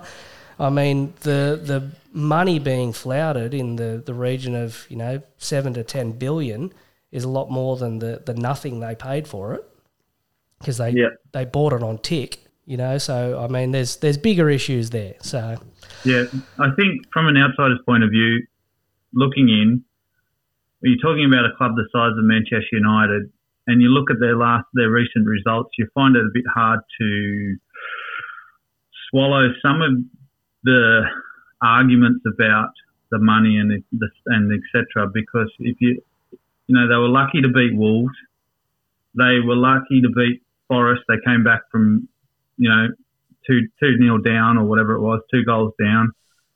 You know, they've now now been beaten by Palace. They're not huge clubs. They're not multi billionaires backing those clubs. So, from an outsider's point of view, it's sort of a bit. Sometimes, you know, some arguments are a bit harder to swallow than others, I guess. yeah, And I, to add to that as well, I just wanted to to add one more point. And my point about Ten Hag is probably does he weather all these storms? Alex Ferguson weathered storms. He had arguments with Cristiano Ronaldo. He had arguments with David Beckham in his time. You know what I mean? But he weathered those storms. My worry is for Ten Hag. You know, all these uh, infighting or whatever it might be, um, all these things going on in and around the club. Does he weather them? He I might think, be. I he think might be. to answer that question, Cozzy, I think Ten Hag weathers them in a similar fashion to the way Sir Alex weathered them, but it is a completely different time. Sir Alex could do the exact same things that Ten Hag has done. We're talking about Sir Alex Ferguson got rid of Roy Keane, but it was a completely different time. So he was mm. able to do these things over the period of his career. But, you know, we live in a, the social media era. You know, we live in an era where could you imagine what Sir Alex Ferguson would have done to Jadon Sancho if he posted like he did on social media the other week? Probably thrown a boot at him, isn't that what he did to Beckham? I mean, the flush dressing too. room back he, in the day. he would he wouldn't have got through the gates of Carrington. That's for sure. Like it's so different. Like, but the way that Erik Ten Hag is dealing with it is very, very similar to the way that Alex Ferguson dealt with things. It's saying that this is the standards. If you don't meet the standards, you won't be here. And hmm. I love that as a fan.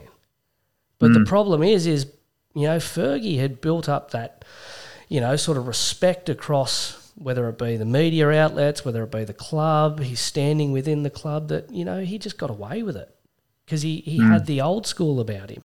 Eric and he Ten had Hag the results that. to back him up. Yeah, absolutely. Yeah, so I mean, I can understand that there's going to be very minimal sympathy from people when it comes to finances on on a part of Manchester United, especially when it comes to player transfers. But at the end of the day, um, you know, as a fan, the way the Glazers bought Manchester United is now illegal.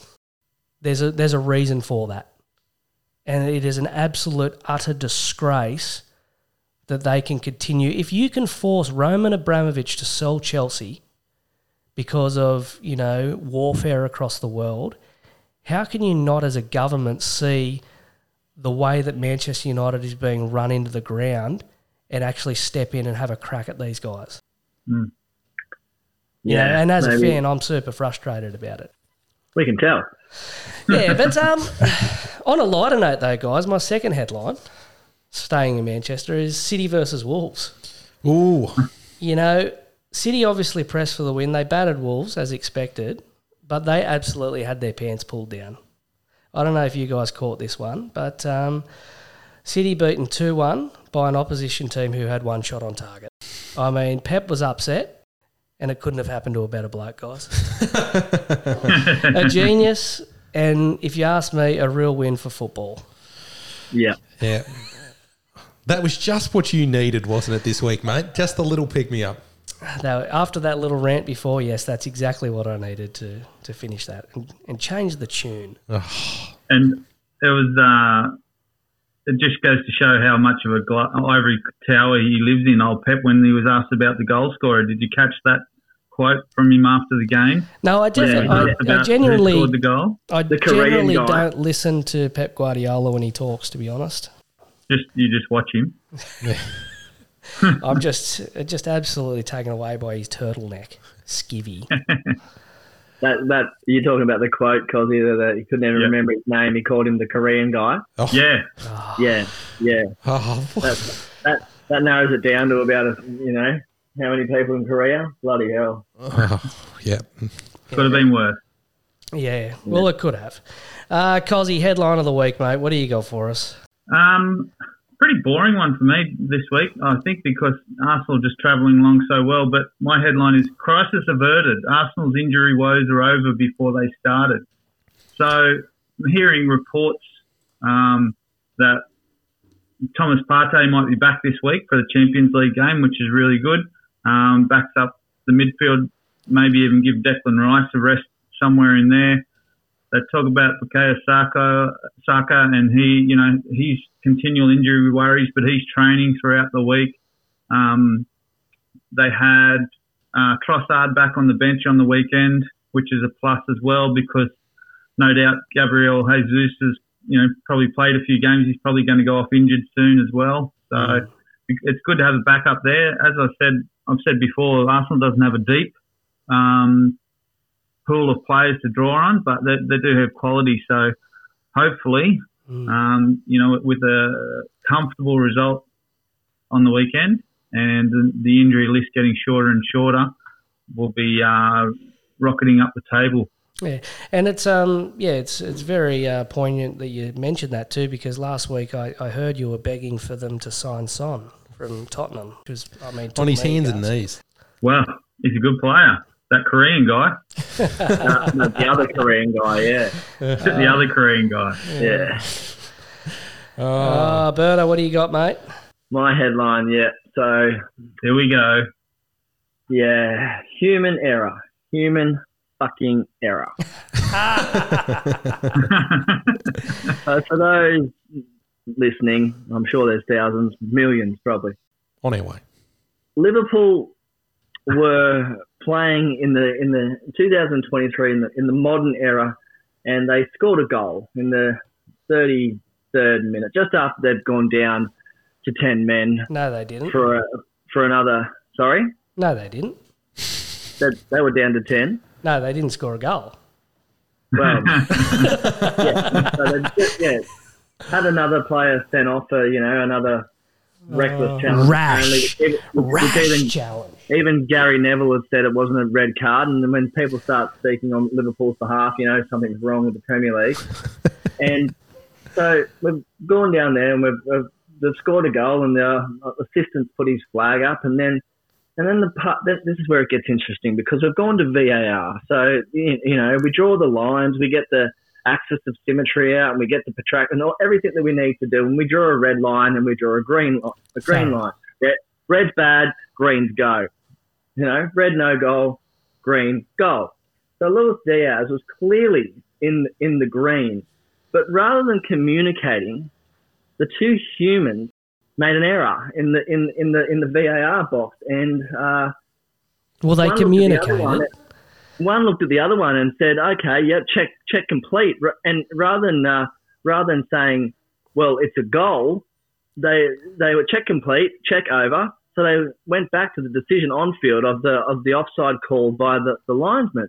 Mm. So this is the we have VAR, so we stop this shit, so it doesn't impact the game, not just for Liverpool, for every team that plays in the Champions League, all across Europe, in leagues right around them. We have this so it doesn't cost teams game. Well, it Mm. cost the team a game. They were down to ten men. They score. They should have been up one 0 You can change tactics after you're up one 0 You can go and park the bus. Mm. You can do whatever you want. One minute later, the other Korean guy goes down the other end and scores a goal. I think it might be the same. Korean guy. It's it's one 0 to Tottenham. So all the Tottenham fans, all the momentum, all the Tottenham wankers are up in up in arms, and all the Ange Australian fucking groupies are up in arms. And Tottenham are the greatest He's thing talking ever, about us. Win everything. Yeah, it was all funny at the start of the season, wasn't it, Berta, when it was Arsenal and Tottenham? But now you're getting a little piece of it, aren't you? Everyone's get that's the thing, Cozzy. Everyone's getting a piece of this shit refereeing, like across the board. It's, Yeah, I'd, it's I'd actually really appreciate if Manchester United could get a decision against them because it would mean we actually scored. yeah. But anyway, so then then we, we managed to, to claw one back, then the, get another man sent off, another reckless challenge according to the Premier League, which my opinion is they've still got their ass hurt from earlier in the year when Alexis Mac Allister got his decision overturned. So there's a vendetta against Liverpool. Mm, So they But just I give him two yellows now.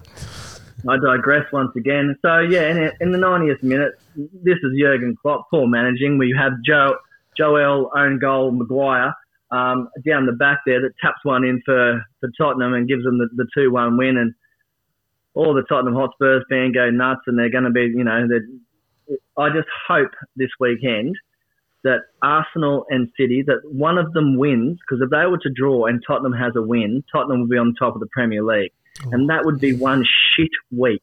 So I just hope that either Arsenal or Manchester City win the game, so Tottenham don't go to the top of the Premier Wow. League. Because I, Wow. as an Australian, as an Australian, I don't give a fuck about Ange Postecoglou and what he's done. Oh. I couldn't give a shit. Oh, this is Kevin Keegan esque. How good is this? He's carrying, he's carrying on like he's won a game against nine men. And like I said, if they didn't have Joel own goal Maguire at the back there, Jurgen Klopp should have Ibrahim Konaté.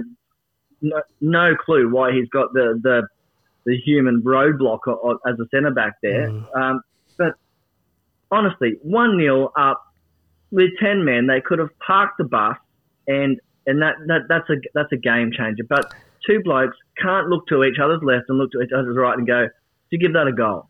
Like, really? I, I, I think the silver lining, though, Berto, is I think that's going to get goal of the month for Liverpool. It was a. Um, I mean, let's Yes, admit, let's admit, and let's in the fair game department, it was a bloody good finish, but from Matip. yeah. I mean, Oh, that was a That's what I real, mean, goal, of a the, real, goal of the month. yeah, a real Yeah. poacher's finish. It's the best thing he's ever done for the other team. But it's just If only Everton had him, hey? Oh. this is this is what we don't we don't want things ruined by especially things that can be controlled. I understand I'm not naive that things can't be controlled and then and that often there are errors in the heat of the game. But this when the game stops and people go to two professionals and they they make a mistake and, and, and the Premier League had their tails between their legs because it didn't it didn't take it didn't take two hours from an official statement to come out saying we shit the bed like we properly shit the bed and they issued a, a, a statement to to Liverpool and obviously fans of the game worldwide. How can that happen? That, that's my question. There's human error, and then there's just I don't know. Because last week on the podcast, you mentioned the whole uh, what's going on with Juventus and the and the um you know. Oh, we'll the- get there. like- Don't worry about that. has Ivan Toney has Ivan Toney got a couple of dollars on on on you know Tottenham two one or something like that? Like you've got to start to ask questions. You've got to start to ask questions. Like Um, this is not right. Look, Berta, I know you're you're obviously you know disappointed in the decision, but when you speak about Diego Diego Jota, there surely there are things he could avoid in getting that second yellow. Absolutely, Yeah. that was reckless. But I'm talking. We're, we're I'm talking. This Diego Jota was in the 67th. But that that, that leaves you down at nine players. Like I mean, if I was Jurgen Klopp, I'd be filthy. The Yeah, way- well, that's and, and he'll and he'll get his he'll he'll spend his time on the sideline. Jurgen Klopp would have given him the the what for, but the the, the pivotal moment in that match was was back the the the no goal, Mm. the Tottenham goal. Then all of a sudden, you know, we managed to claw one back. We're, we're chasing out Diego Jota's stupid, but we shouldn't have it shouldn't shouldn't have to do that because two professionals who sit two feet away from each other can't get it right. That's mm. that's the big issue.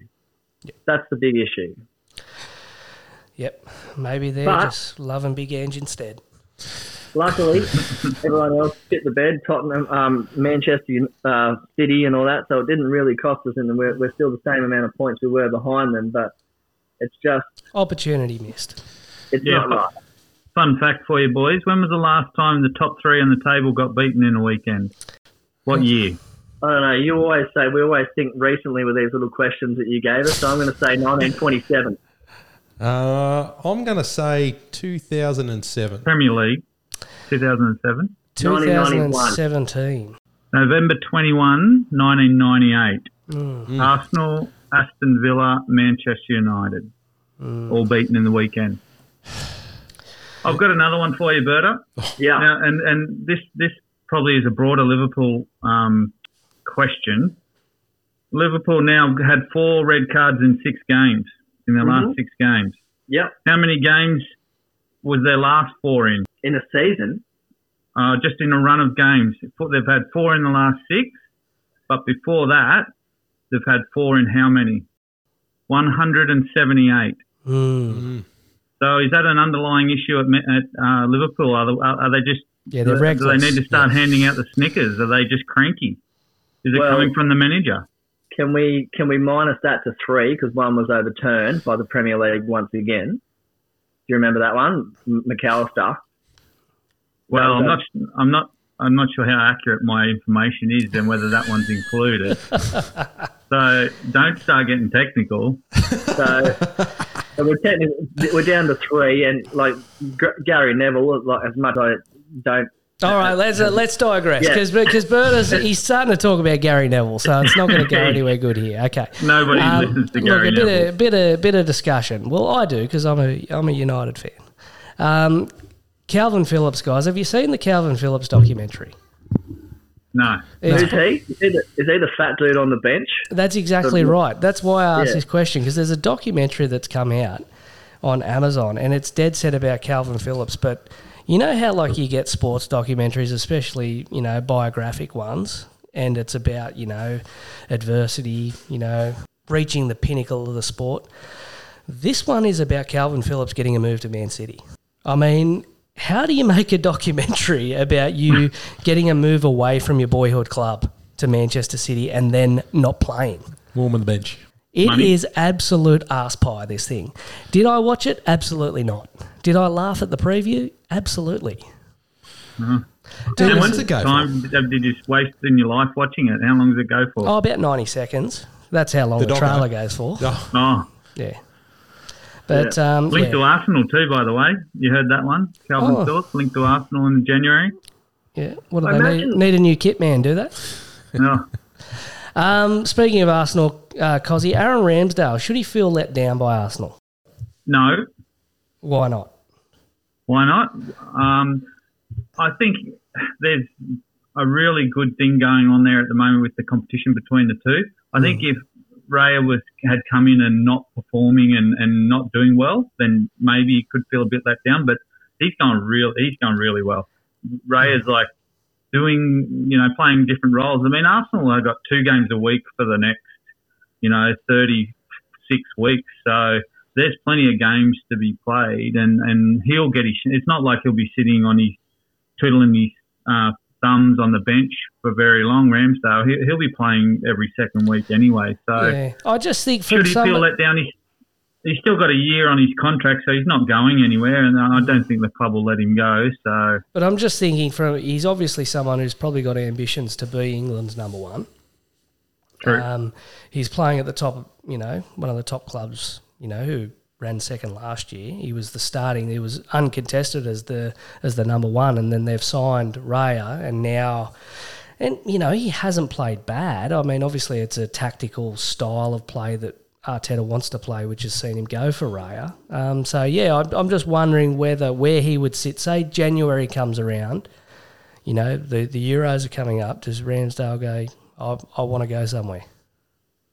I think he'd be talking to Gareth Southgate, England manager, and just saying to him like, "What do you What do you think? You know, how many games do you see foresee me needing, needing to play to make keep or keep my spot in the squad? Because realistically, he's not England's number one, and he's well, he's only maybe just arguably number two um, in that squad Yeah, anyway. And he's and if you look at number it, he's playing.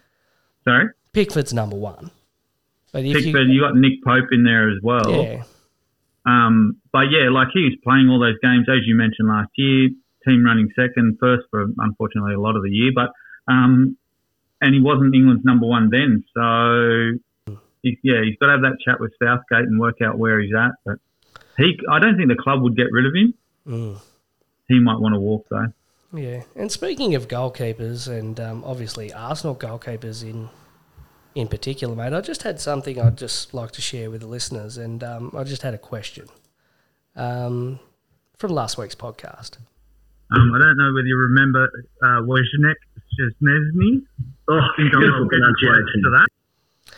Now, Cozzy, I'm going to put it out there for the listeners that um, first and foremost, who the fuck is Wojciech Szczesny? And number two, I think you owe an apology not only to Wojciech Szczesny, but also to the whole nation of Poland for that. I, that that pronunciation was very close. I, I feel as though I only got the first part wrong, and I've been studying Polish since then, and I've watched a few uh, YouTube clips, and, and uh, I feel as though I was pretty close. Uh, y- no, you weren't. Uh, I'm sorry to break it to you, but you weren't. Uh, for the listeners at home, it is Wojciech Szczesny. Okay, that is how you pronounce his name, and I'm not even an Arsenal fan. Well, he left anyway. One of those goalkeepers that left. So Yeah, it's not only not only the fact that you accused him of match fixing, but you butchered his name like that. I mean, talk about kicking a bloke while he's down. Um, so some serious news, guys, and some interesting news. Um, the Premier League and the Football League have announced that they're actually going to go in to sell their TV rights together. Now, which is really, really interesting when it comes to the fact that, you know, obviously the Premier League, the you know, the genesis of the Premier League was around TV rights and, and breaking away from the Football League. But it appears as though they're they're looking to come together and, and package up the the Football League rights with the Premier League rights. Um, yeah, which is I don't know, I found it quite fascinating. What do you think? It's a money grab. Oh yeah. Yep. They're just trying to make people pay more to watch the game. Yeah, is it is it about people? It's obviously about making revenue on the product, but is is it more of an indication on how good the football league is now? So, say for example, the championship being, you know, a lot of people will, you know, throw it out there that it is the toughest competition in world football to get out of the championship. Is it? Is there such a value in the product there that the Premier League's going now? Well, it's you know the juice is worth a squeeze in, in putting it together because people are going to want to watch this stuff. I think people want to see have more access to Everton's games in their new stadium to be able to see that championship. Ah, I think that's been the, the, the you know the push behind that move. Well, maybe with um, you know, if we do end up down in the championship, maybe with um, more publicity on the clubs in the championship, maybe we'll finally attract some decent investors and um, be able to work our way back up. But will it make it harder to work the way up or, or easier, Greggo? Well, I'm. I mean, the big question that popped out for me when I looked at this story straight away was, you know, yes, it's going to increase the revenue for not only the Premier League clubs but also to the football league clubs. So the parachute payment structure and the way it works when you drop down out of the Premier League and they continue to fund you. So obviously, there's not that massive financial hit. I'm thinking if there's more revenue coming into the football league, those clubs having access to more funding. I mean, are we going to eventually, when it comes to the terms of, in terms of the pyramid, are we going to see bigger clubs get rele- relegated from the Premier League because the strength of the championship is increased and that level between, let's say, just throw it out there, mid-table championship to mid-table Premier League just becomes, you know, pretty much a season by season circumstance on how your team's performing. So, really, you may start to see a team like, you know, Tottenham, even United coming into relegation trouble. You know, or like we'll see, may possibly see Everton going down to the championship and being down there for two or three seasons before popping back up. Is it? Is there a potential that that the gap between the championship and the Premier League becomes that small that bigger clubs will get relegated? That's that's the question I had. What do you reckon, Cos?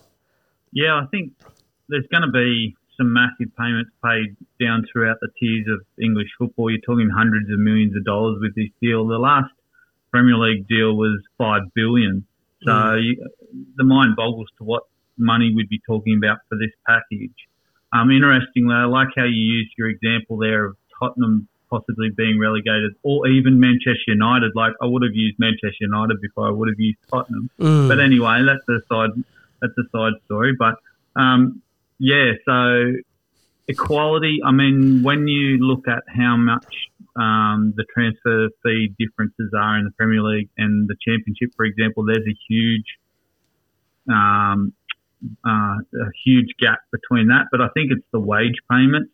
You know, clubs need to be able to pay good play or get good players, number one, but they've also got to pay them. So they've got to have the wage bills or be able to accommodate the wage bills to get that level uh, closer to the Premier League. There's no use um, throwing money at these clubs and, and, and they're buying in players, but they're not buying quality or they're not. I mean, you're not going to somebody if they had their choice of moving to, let's say, a mid to bottom level team in the Premier League versus a Championship side, you're going to pick the Premier League because that's where you're going to get the exposure to move on to a better Premier League team. So players will want to have to want to go to the Championship, and that's what they've got to try and establish. Mm. and that all comes down to money. The big part of it, that's for sure. Yeah. Oh well, that's a yeah. I thought it was just an interesting piece in terms of, of that being a way that they're going to no- negotiate the deal, and yeah, I'll be really interested to see how that plays out because I, I think we can all admit that the gap between the championship and the Premier League is is in- as close as it's ever been. You know, at the moment, like the quality of sides that come up from the championship is undeniable. Yep. What else we got, Pod? Um, Do you know what? I've got something for you. go- throw it at me, mate. Sorry, I lost my Um, spreadsheet. yeah, when I was away, um, I just I, I couldn't help but think of a part of the podcast that really jumped out at me, and I'll just play a clip for you guys. and I think we're up to like 16 or 17 games now unbeaten. Like draws are in that, but in the Premier League, there's yeah, we're on- a streak of 16 or 17 games where we haven't had a loss. So I'm not going to suggest like we'll, we'll leave the loss that you had on the weekend there, Berta. That's not my concern in bringing this clip in. My concern is how long have you been sleeping in the same bed as Cozzy? Because that is Arsenal talk. That whole unbeaten, including your draws. Next minute, you guys will be making your own little Invincibles trophy for yourself for your 16 game non unbeaten streak. I tell you, what, the podcast can stop a Premier League side, can't it? Oh, it can stop them in the track. we should make a Kalvin Phillips type doco about it. Oh, well, I'll tell you the real We- con- we'd get more viewers. the real concerning thing is uh, would have been you're driving down the Pacific Highway last Saturday, taking notes as you're going. For, Oh, yeah. Yeah, I kept on Drawing pulling up his over. hit list. I said, oh, no, he needs to go to the toilet. And I, I kept pulling over. yes. Uh, but moving on, mate. Uh, a bit of fantasy stuff, or we next week's So I've just got one. uh, Can I just throw out there one Yeah, go, one mate. thing that um, I saw during the week? Um, there was a, a young fellow that plays for Real Sociedad. Mm, I think I got that right, Greggo. Yep. I'm going to butcher his name. That's for sure. Tafusa Kubo. yep. Tafusa Kubo. I think he's Japanese. He likes his sushi. Are you suggesting he's on his way to Tottenham? No, well, he could be on Andrew's radar. No, he, he was in the news this week for his goal celebration. He um, did the old limped over to the corner flag, clutching a hamstring, a, a fake injury, and then started to t- do the twerk. Oh, So it just made it just just made me think, like if we could here on the podcast bring back some dance moves as goal celebrations, what would you bring back? What would you like to see?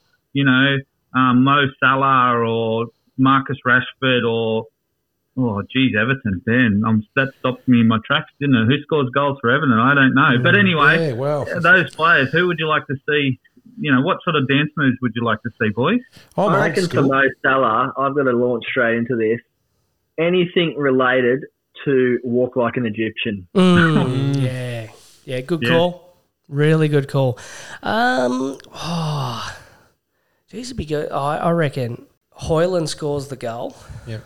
He goes to the corner flag. Bruno Fernandes just runs in, and then they do the dirty dancing lift in the corner. Ooh. I like it. Yep. Yeah, that's a What are you good one. thinking, Potty?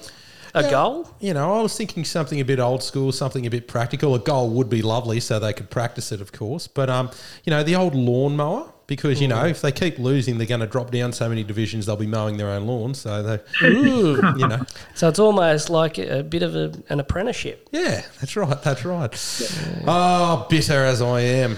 We move on. What do we got next week, mate? Next week's fixtures. Uh, the Red Hot Luton versus the Spurs.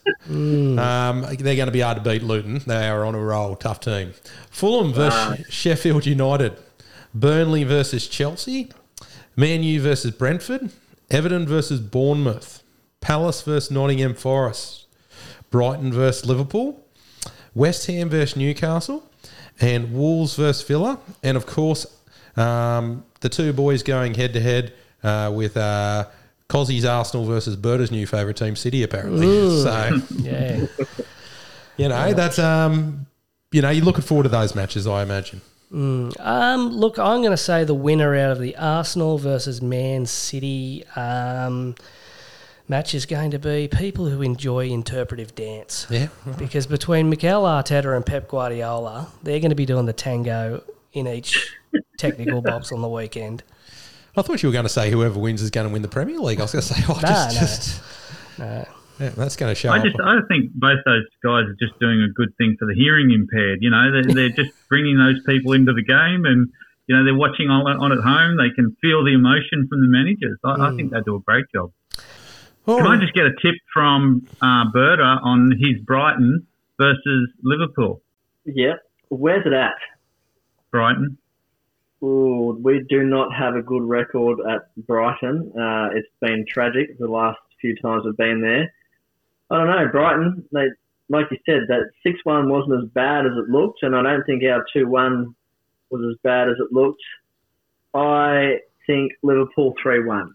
No, So he Brighton meant, to win. Okay, thanks, boys. no, he meant um, how many yellows? Yeah, well, in that case, then two reds and a bloody, what else? Throw in a uh, Jurgen Klopp tantrum. All right, Right, beautiful. yeah, fantasy football potty. What's your tip of the week, mate? Uh, Spurs, pretty good run coming up. Son captain this week, triple captain. The Korean guy. Yeah. Yep, throwing it out there. Buddy, Mm. Triple you, captain. you Hey, yeah, hold on a second. I'm going to get into mine. Yeah, triple captain. Yeah. Yeah, I got a bone to pick with you knobs. Buddy, Yeah. Buddy, do you still have your triple captain available? I do, mate. I've still got my triple captain. What about you, What boys? about you, Cos? Yeah, um, yeah, I've got mine. I wouldn't. You wouldn't use it yet this early in the season. Not, That's not on a ridiculous. single game week, surely. No. Like, you wait to the double game week later in the season. Yeah. Anyway, is it up to is it mine? It's your game, yeah, mate. try- yeah, okay, okay. Yeah, yeah. Um, so anyway, I just um, yeah, my tip of the week is who needs enemies when you share a podcast platform with these knobs. that is my tip of the week. Now, number one that I've got a gripe with. Second lowest score in our competition, gentlemen, not in the whole of fantasy football, like you guys alluded to last week. Uh, Erling Haaland, triple captain. Okay, look, I'll take criticism when it is due. But as the great Napoleon Bonaparte once said, boys, all events, all great events hang by a hair. The man of ability takes advantage of everything and neglects nothing that can give him a chance of success. So while the less able man sometimes loses everything by neglecting a single one of those chances.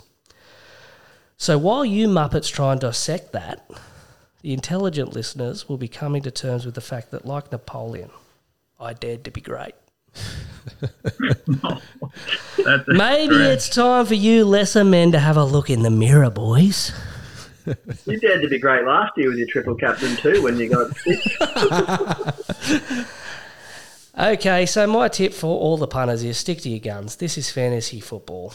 City, United, and Brighton are humbled, and your boy was done by the fantasy gods. so don't listen to me. I'll be back again next week. Oh, Cozzy, what do you got, mate? well, I had my tip of the week was get Watkins quick. He's a no-brainer. Form plus the upcoming matches for Aston Villa. Um, you need him in your squad. However, I want to just jump back to your last point, Greggo. Yep. Um, you're defending yourself uh, on this podcast, which is admirable, and you've gone, you know, to quotes from Napoleon Bonaparte, no less. Um, I just want to throw in there the fact that even though this game week is not completed yet, uh, it, it was brought up last week about how funny it would be if your team was beaten on the table by a certain other a fantasy league team. Yeah, I know. I took I took all of my Brighton players off the bench and I put them in because they were so successful the week before. I didn't know that they were going to get beaten six one. Okay. So your team this week will be beaten by a squad that contains Cancelo, who's at Bayern Munich, Yep. Good player. James for Chelsea, who's injured. Uh, Anthony for Bournemouth, who now plays in Israel, I think. Mm-hmm. Um, Zakiri for Brighton, who's playing in Germany as well. Lukaku's out on loan. Um, Harry Kane, who's at Bayern Munich. So your fantasy team's going to get beaten by a team containing those players. And for the listeners at home, because those players are overseas, they don't get any points. No. So just to make that one But- clear. So But hey, Seven smarty pants, smarty pants. How about you riddle me this? Why would I have not have put Bukayo Saka in my team? Wow. Why was there a little triangle that was red above Bukayo Saka when then he goes out to score? What was it? Fifteen points?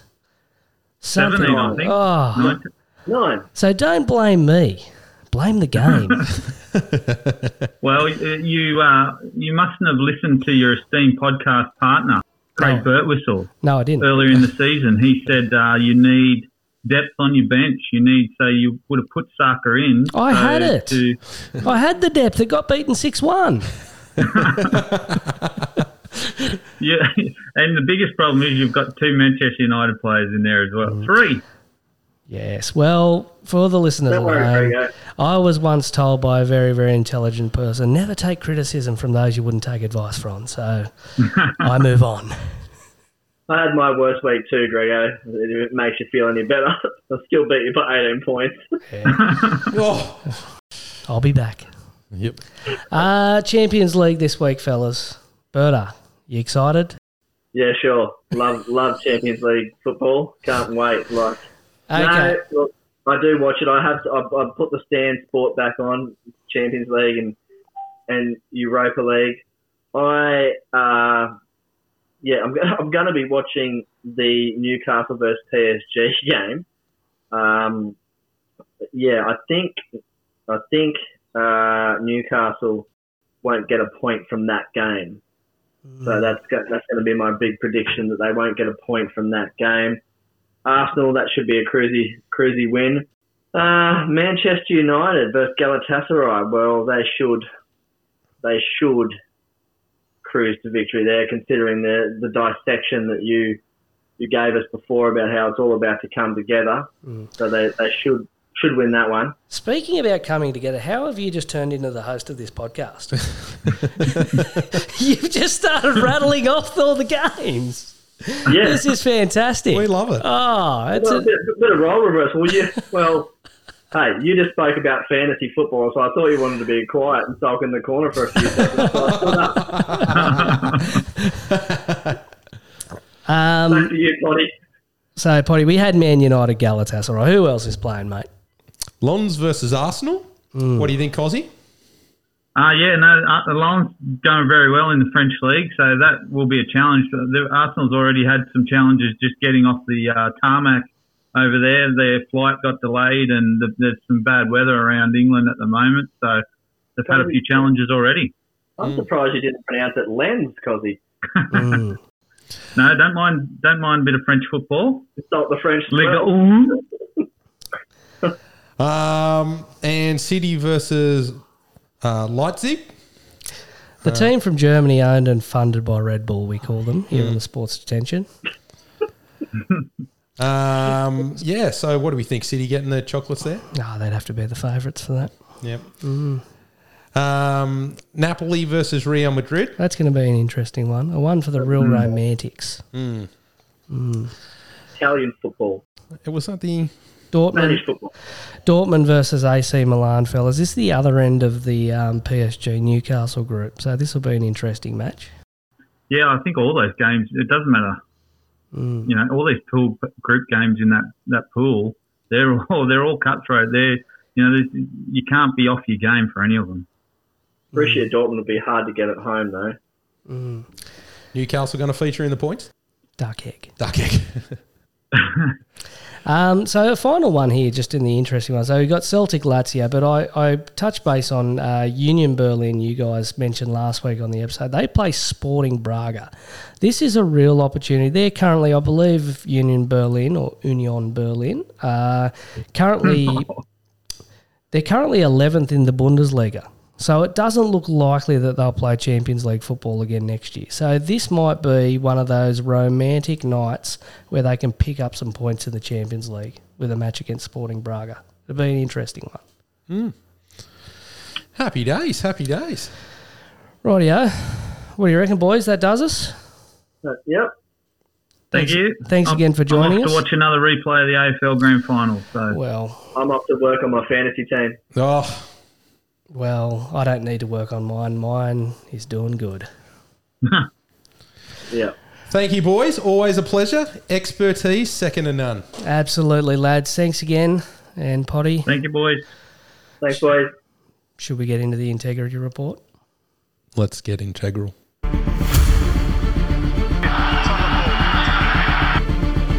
Integrity. This is Democracy Manifest. Potty, we have integrity issues. We do, mate. People keep sticking their hand up and we keep investigating. Um, did you watch the most recent season of? I think it was Survivor Australia. Oh, I didn't Uh, no, it, I didn't. No, no, neither did I. Um, but anyway, I, I couldn't help but uh, be, you know, caught on social media uh, about a young gentleman. There's a fella named Fraser Lack. Apparently, he's a real estate agent. Yep. Heard of him before? Yeah, I, I think so. When the when you sent through the integrity issue, I was like, I think I know that name. Yeah. So anyway, uh, Fraser's a, uh, I believe he's a real estate agent from the Melbourne area, and um, he obviously has a bit of a social media presence. He, I mean, I saw an interview with him on the project when he was on Survivor Australia, so he's got a bit of a bit of a media People know following. who he is. People know who he is, and he doesn't mind himself as a bit of a, a motivational type of guy either. Yep. So I mean, that doesn't bring any criticism, does it? No, no. but uh, anyway, Fraser has been involved in what can only be described as the car heist of the century, potty. The car heist of the century. And I mean, this news wasn't reported in the traditional media outlets. This news was reported direct from the horse's mouth. I'll roll the tape for you, potty. So, as uh, Fraser on his social media at Fraser Lack, So my car was actually broken into this week, and a few personal items were taken, which really sucks. More so, it felt gross because it felt like my personal space had been violated. A book was actually taken as part of that, which was mm. Viktor Frankl's Man's Search for Meaning, ironically. Kidding. But importantly, it was a really, really great lesson that time cures everything. Seventy-two hours every day, it'll just matter less and less. And also, don't ever leave anything in your car, even if it's hidden. But it was also a really, really great reminder. Just carry on. Don't let external bullshit flatten you. Be grateful. Your cup is overflowing. There is so much to smile about in life. There's only two things you can control it's your effort and your attitude. Everything else is not up to you. Things will rattle you when you least expect it. So follow the plan, not the mood. Get back to work. People can tell when you love what you do. It's how you turn up. It's your level of skill, interest, care, attention to detail. Your energy is honestly felt before it's even heard. Some people will get what do you think, Potty? Well, I think that he is going for the Guinness World Record of the most cliches blurted out on social media in a 30 second period. Mate, I, I think the listeners at home, you're probably going, why does Fraser sound so chipper considering he's just had his car oh, jacked? Oh, he does. Has somebody done him a favour? Can, can I go through a couple of them for you? Yeah. Your cup is overflowing. yeah, I love it. With what? Bullshit. Yeah. Just carry on. Yeah, I mean, that's, you know, Yeah. yeah. Well, I was going to do that anyway, but thanks for that. Uh, don't let external bullshit flatten you. Yeah, Mm, yes, uh, yeah, of course. Only two things you can control your effort and your attitude. he's not wrong. Yeah, I'd like to think I could control a little bit more than that. Yeah, My bladder. probably. You're right. you yeah. Follow the plan, not the mood. Ooh. Ooh. Yes, okay. And your energy is felt before it is heard. Oh, wow. Wow. Yeah, so Look, I mean, when I came across this video on social media, you know, and him talking about the fact that he'd just had his car, you know, ransacked essentially, um, you know, I thought of straight away. I thought, you know, this situation would rattle anyone, not Fraser. not phrase. What did he do? He grabbed his phone and he straight away went on the front foot. Yep. Not only did he just rattle off, Oh, you mean he called the police?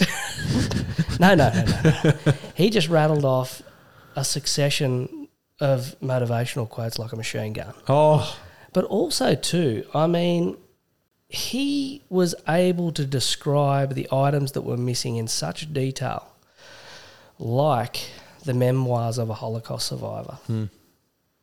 yeah. Now, I don't know about you, but I've there. There's a bit of my my bullshitometer is going off on this a bit, potty. Now, I'm not saying that Mr. Lack hasn't had his car ransacked. However, I am possibly questioning that there are people on the fringes of society breaking into cars looking for novels. Yeah. What do we think, mate? Look, he is the he. I'm not suggesting that his car wasn't broken into. I'm sure it was. Mm. Put that right out there. Then I'm suggesting he's the first person in the history of the world to be happy about his car being broken into. Is that just because he is oozing success? It could well be. I mean, I'm asking you: Isn't it okay to be upset if someone's jumped into your car and nicked your possessions, especially a highly cherished novel? Mm. Yeah. Um, I mean, Now the question is, are we suggesting librarians are, are walking around breaking into cars? now I don't want to be, I don't want to seem like I'm being outrageous here. Yeah, we don't like that here. No, is has Fraser taken this opportunity to, you know, tell the world that he reads?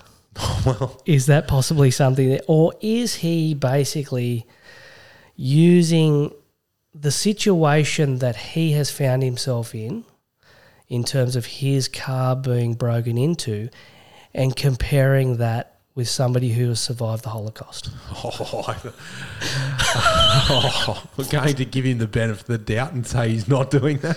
But Because I'm certain the memoirs are like, I mean, you know, there's a lot of good information in there. oh that. yeah, yeah. But the problem lies where people decide that the things that many people go through in life every single day, many people have had their cars broken into them today. Yep. But to think that this is the opportunity to go on social media and, you know, just, you know, there's, there's inherent good in this, guys. Hmm. Here it is. And then give us that verbal diarrhea that you did. Yeah. Look, I'm sure he's going to get a lot of people listening and subscribing to his social media pages now. And, you know, whatever message he's trying to spread, it's been spread. But I'm going to say I would love to see the message of somebody else whose car's been broken into who was filthy about it. Yeah. that I'm- would be far more entertaining. Yeah, I'm- It'd be real. It'd be real. Because, um, look, there's no doubt you'd be filthy about it. Yeah. Uh, well, ladies and gentlemen, we'll play the uh, the track for you again, and we'll let you leave it with you guys to summarise your thoughts on this. Ladies and gentlemen, you're welcome, Fraser Lack.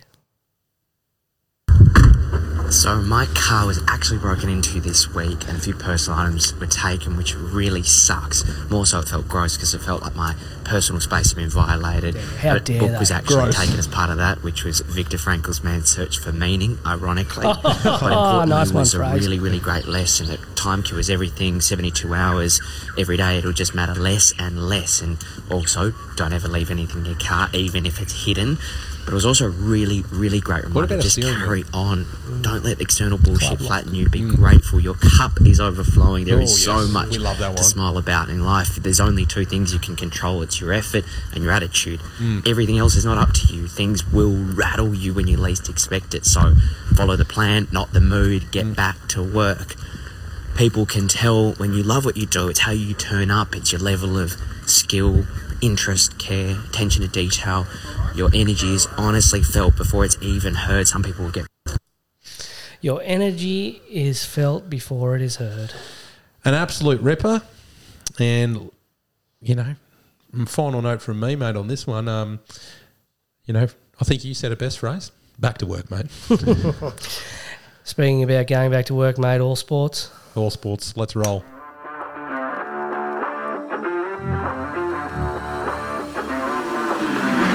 All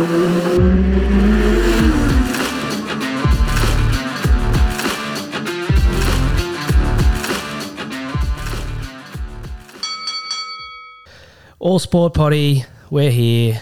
Uh, we've got a guest again, mate. We got a guest. I, Morgs. I have one week away and the guests just come flying in. Come flying in. Just like the ratings go flying upwards as well, as I've already mentioned. So, um, mate, there's a reason we've got Morgs in. Yep. Come on, give us a spiel. AFLGF, huge. And as we spoke about last week, Morgs, you are a massive Pies fan.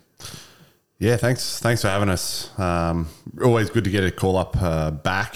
Obviously, uh, you don't want to be one and It tells done. you something, Yeah, it doesn't it? tells It you. does tell you something. That's it. I was thinking I was a bit more like Vanilla Ice, a one hit wonder, but I'm back. So No, no. obviously Well, I it right. was listening back to the previous podcast on the way back down from the Brisbane International Cruise Terminal, and I tell you what, it has never surprised me how much Victorians love the G. Oh. I mean, the way Morg spoke about the G, and you know the the fact that the you know the way it was going to play a factor in the match You know, I, I mean, I needed to hear more live. Sacred ground. Sacred ground. It's as a they say. spiritual place. It really is. It's it's the And all. New South Welshmen listening had to confirm that the G was actually the MCG. Yes. So, yeah. Yeah, sorry, yeah. sorry And the about fact that we've got Morgs back tells us that he is not hiding under a rock somewhere. So it must have gone well for his pies. It did. Gee whiz, I've been singing that song for about uh, oh, 48 hours straight now. So, Potty, Yep. the pies got up. The Pies got up, mate.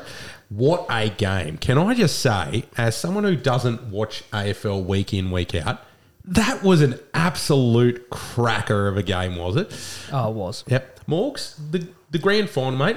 I know your Pies won, so obviously you're pretty happy with it, but where does it rank as far as grand finals are concerned? What, was it a cracking game for, your, for a purist? Yeah, yeah. As, as a as a big fan of the game, and, and realistically, I said this to a to a bloke yesterday at the at Woolies.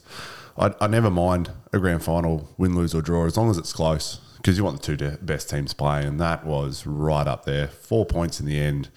Um, a real real arm wrestle of a game. So it was yeah. It was it, for me. It was it was one of the best that we've had in the last 10, 15 years for sure. And the fact that it's that time of the year, I mean, everyone's got the grand final fever, that you'd be walking through Woolies and somebody would pull you aside for an in depth conversation on the grand final is amazing. Yeah. He's the only other Victorian that lives here, so it's, yeah, it's, it's fantastic. It's uh, we, we stick together.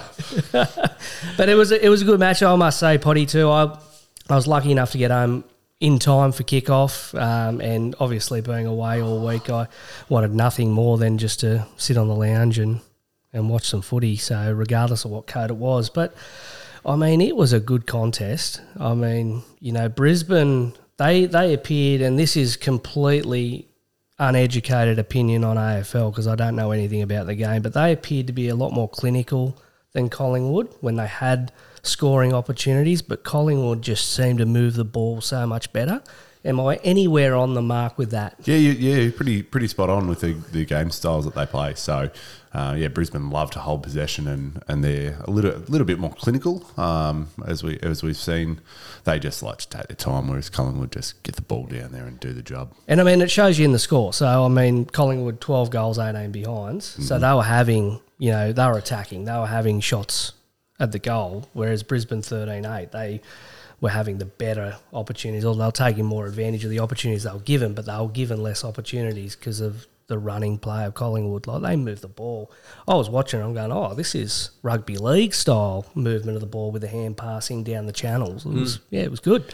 And um, I think the Lions, la- oh, I don't know what it ended up, but late in the third quarter, maybe only one mark inside 50. So, Yeah, that's right. So it was a yeah, it was a it was a pretty pretty strange game in terms of um, the styles of play and the, the scoring opportunities, which is as we talked about last week, Brisbane's um, forte is taking marks inside the forward fifty, which is interesting. yeah. And he missed that kick too, the last one. Yeah. Uh, yeah. It was it was a pretty what I mean, anybody sitting on the lounge would say pretty straightforward because, you know, we know better. But uh, I mean it was a it was a surprise that he missed that goal. Nine times out of ten, you kick that. Yeah. Yeah, um Norm Smith, mate. Yeah, Buddy Buddy Hill. Buddy Hill. I called him Buddy Hill, but I've been um, informed that it's actually Bobby Hill. Yeah, Ian Ian Bobby Hill um, won it on the day. Um, definitely got it because he kicked some really really strong goals, in the, especially in the first half. Yep. Um, not my not my pick. My pick was uh, was was someone else uh, going into it with which was Nick Daicos, who he had the most disposals on the game, but um, definitely a definitely a deserving winner. I found out he got he's got a brother too, Daicos. There's, Yeah, there, there's there was two. like two of the same player on the field, but with different numbers on it. Yeah. Oh, yeah. yeah. Two little Greek fellas running around. They, they move the same. They look the same. If you go back in the nineties, Jeez, he's everywhere. yeah, he's kicking it to himself. Yeah. If you if you watch his dad, his dad's sensational as well to watch, and he moves in the exact same way. Unbelievable. Yeah. Yeah. I didn't realise it till after the game. when- when they were getting the medals. Yeah.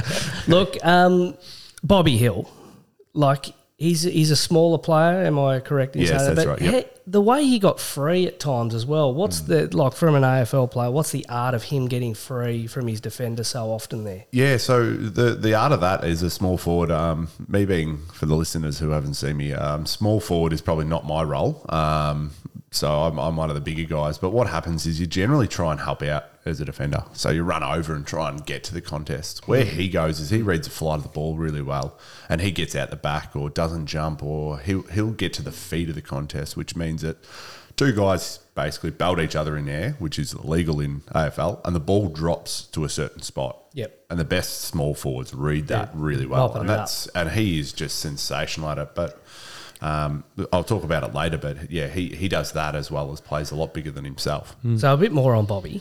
Um, drafted by Western Sydney. Yes, great. So- Sydney, yep. Is he a, an example, which, you know, I, I mean, obviously just on the periphery and listening, is he an example of a really, really good player who ended up getting drafted by Western Sydney, but that lure of going back to Victoria was always there? Is he one of those guys, or what think- was what was the reason he went for, back? For Bobby, um, he's he's got Toby Greene sitting in front of him and a couple of really good small forwards. So he wasn't actually getting that much of a game time um, down there. We, we needed it. We needed someone to give Jamie Elliott uh, another chop out. But the big lure in, in the AFL, and, and we talked about it just before we started the podcast, is playing at the G. the G. The G. we love the G. The hello Um, turf. you the old lady. That's it. it's um, it's a it's an amazing venue to play on, and, and to get to play there every second week is is pretty special. And and Bobby, as we can see now, is a big game player. Uh, so you know, to play in front of eighty thousand plus every week, Now, when I was my my cruise, as I've alluded to it, and I don't want to you know bore everyone, continue to bore everyone with my cruise stories, but I will. Um, it left from Brisbane, so I was absolutely smothered by Broncos and Lions jerseys all week, and I'd had enough of it. So I was actually leaning firmly on the Pies, and the fact that I've got you know people I know that wanted the Pies to win, I, but you know what does it mean for Brisbane to be as successful as they have been this season again after, you know, being at such a long period of time, but since they'd won, what was it, three in a row, early 2000s? yep, yeah. yep. Like it seems like it's been a long time between drinks, and then you've had the Gold Coast lumped in on them as well. So that sort of filters out that southeast quarter in terms of, you know, where potentially good young players could end up. You know, um, what do you think it means for Brisbane to be back sort of at the top of the Yeah, it's a, it's a it's a huge thing. We we we talk about it all the time as a you know being a Victorian. Obviously, um, we we love all Victorian grand finals, but the fact of the matter is that most of the grand finals in the recent history have featured one Victorian and one non-Victorian team, which for me as a purist of AFL, and, and I'll, I'll allude to the fact that I absolutely love the game, um, as you pro- probably can tell, to have two interstate teams is a really good thing. It's good for the Yeah, AFL. yeah. Um, as someone that works a little bit with a, with a club up here, for me, my main goal is to get kids from Coffs Harbour, from this ra- region upwards, drafted. Because it's great for the game for everywhere. You know, you you really want that. and, so. and it's a completely different system to what I would have experienced or I know of through rugby league Mm, is mm-hmm. the fact that you know the draft plays it it really yeah it it provides a different dynamic say for example you're running academy setups and especially regional academy setups you know you really want to be investing that money to reap the rewards of the fruit that it produces but with the draft system it sort of changes that dynamic a little though, Yeah, it does. it? Um, the, the clubs have the opportunity to sort of, um, uh, uh, for lack of a better terms, buy back their players with draft picks and things like that. So if they've Mm. Yeah. got a kid that they know is in the academy An and, and he's yeah, And they've he's, put the work in.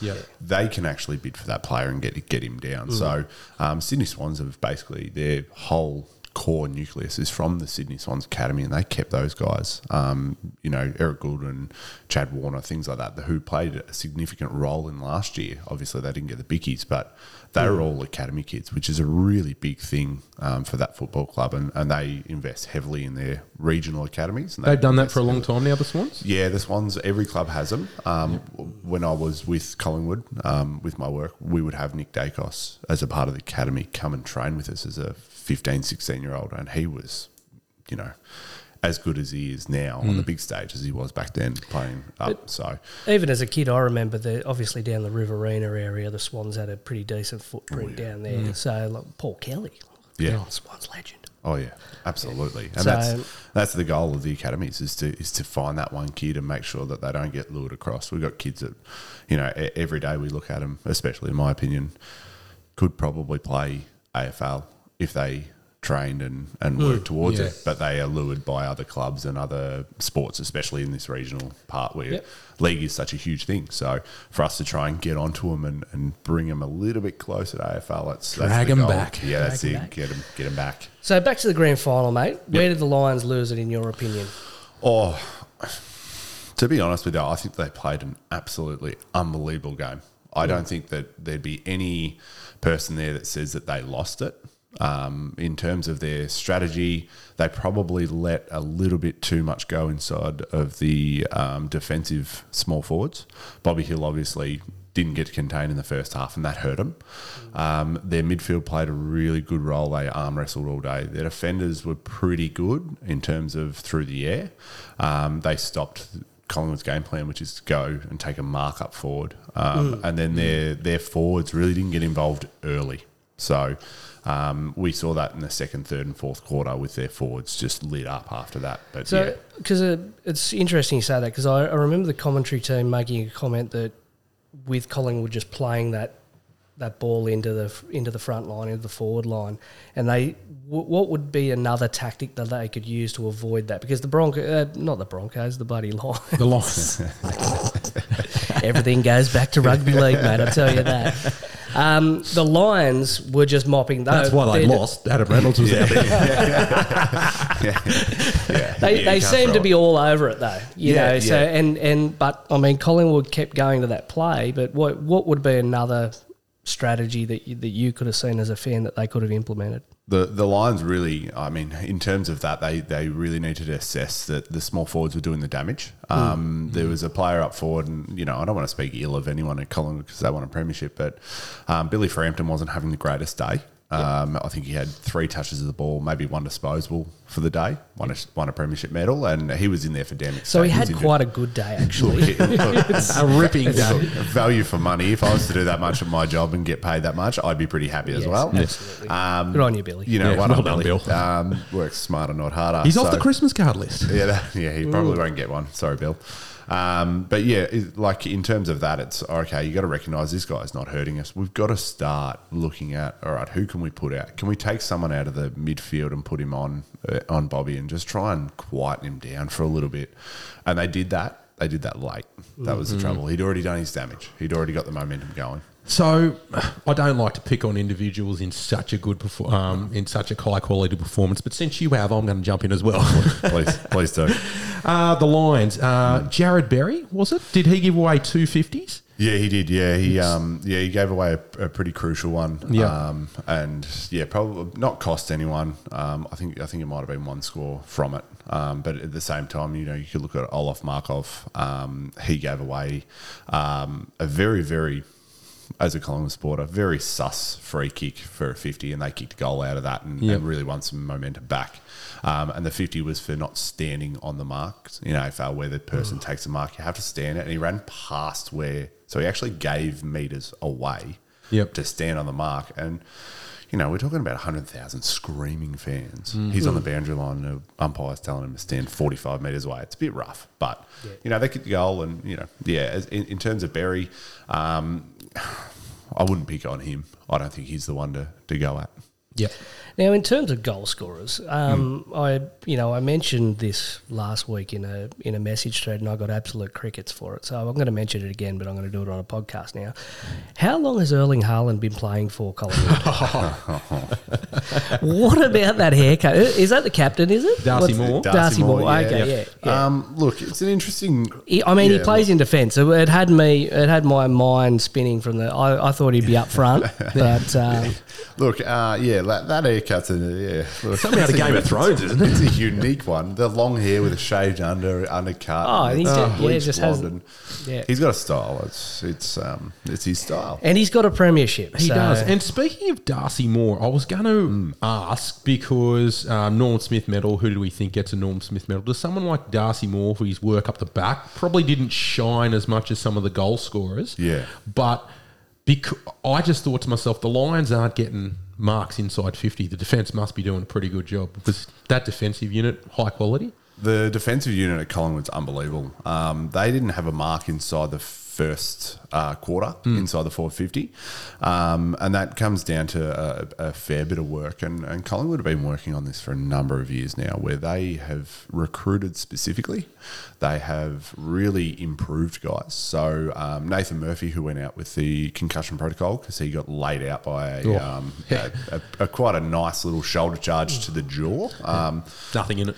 yeah, Nathan, if you're listening, mate, which I know you are, please stop headbutting people's shoulders. I, I like to I like to see you play. It's it's pretty good. So, yeah, Darcy Moore, you know, you could pick him, but then you'd have to go with the other back six who also leave their man to come up and make that contest, or you know, are defending well enough that Darcy feels like he can come off his man to Im- impact that contest. So, um, if you're going to give it to defender, you have to give six of them out, I reckon, on the day. Yeah. Um, big question, mate.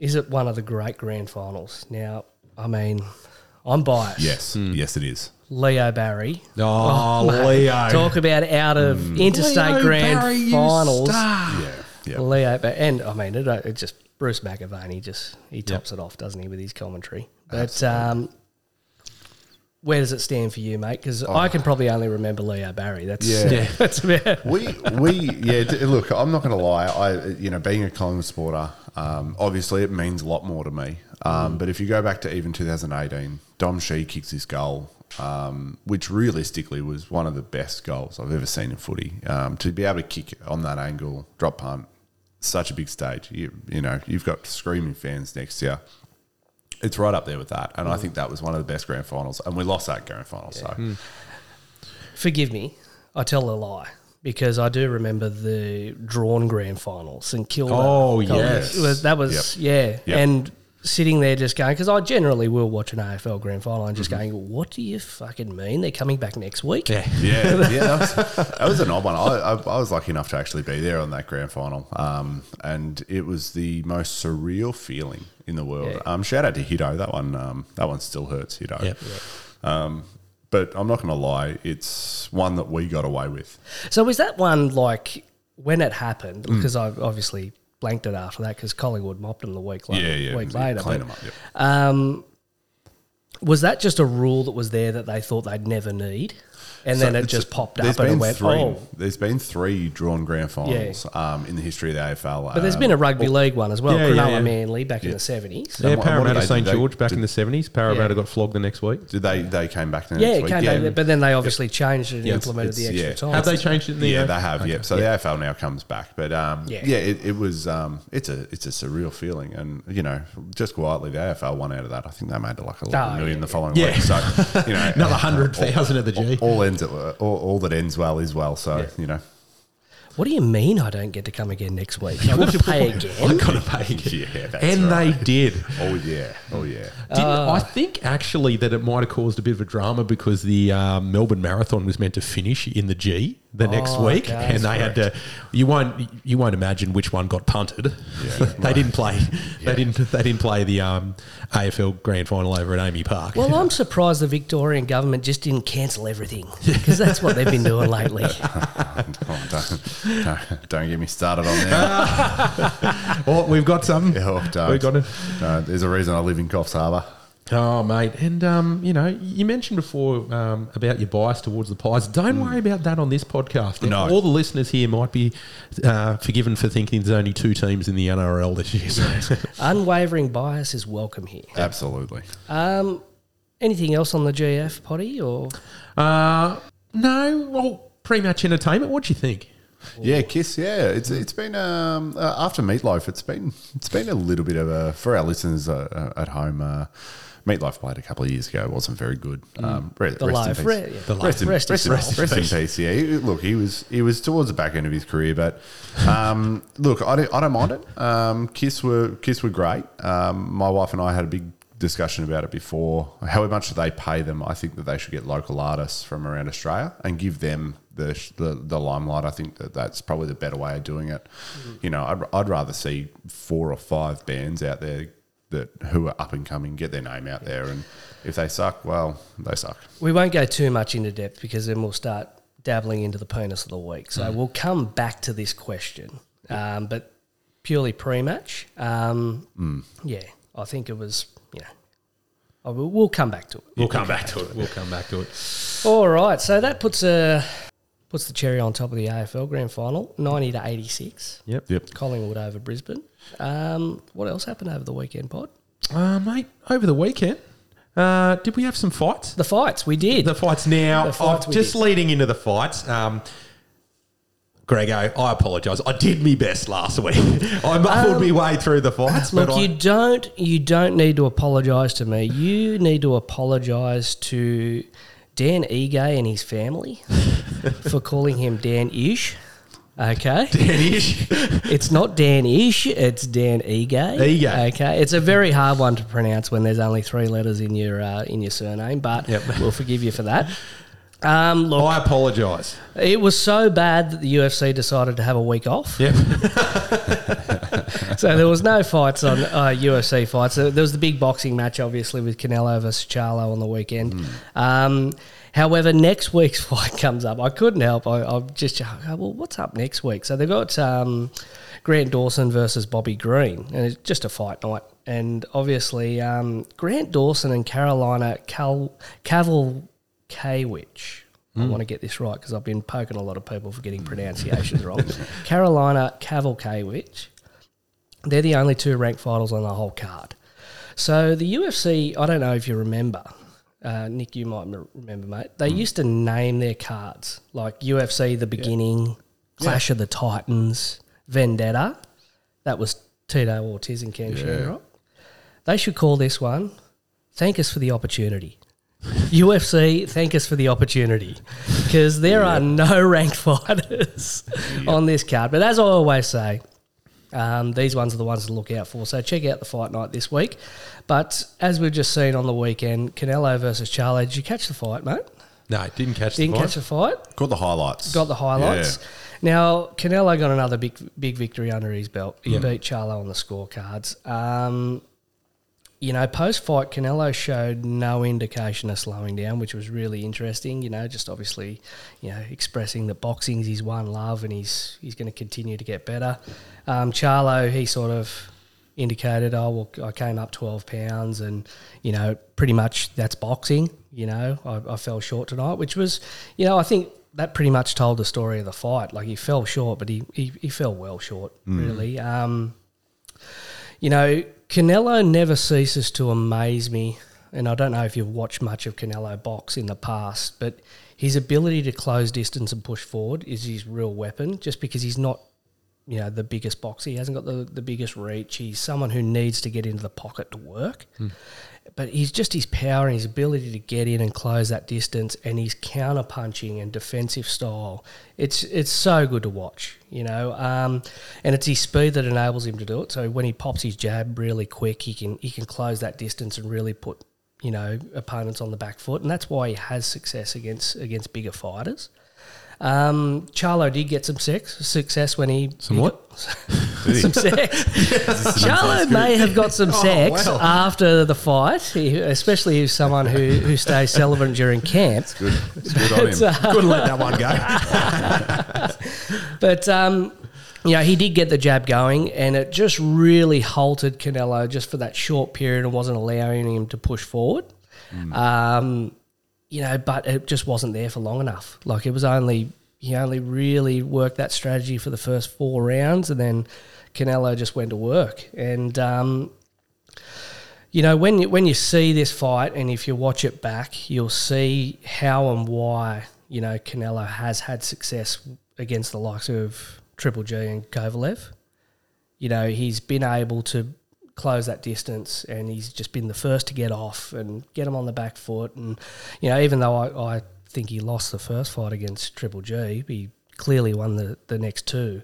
Um, you know, it was really, really easy, and, and obviously hindsight's a beautiful thing to go, well, of course Canelo was going to win this fight. Like it was, yeah, even though Charlo, he was lighter weight, he, he did have a three inch reach advantage, but, you know, Canelo just did Canelo, and this is, that's what he does. Um, you know, he got a 10 8 in the seventh with a delayed knockdown. Um, but it wasn't until the twelfth round that any judges gave Charlo any points. So, uh, yeah, I uh, yeah, I was pretty impressed. Uh, uh, Canelo seems as though he's he's bounced back from that uh, setback against Dmitry Bivol that he had uh, recently. So, I mean, for somebody when you look at the um, the records of them, so Canelo's now so they're both thirty three years of age. So Charlo, Charlo and Canelo. So you look at it and you go, oh, well, they're two fighters in their absolute prime.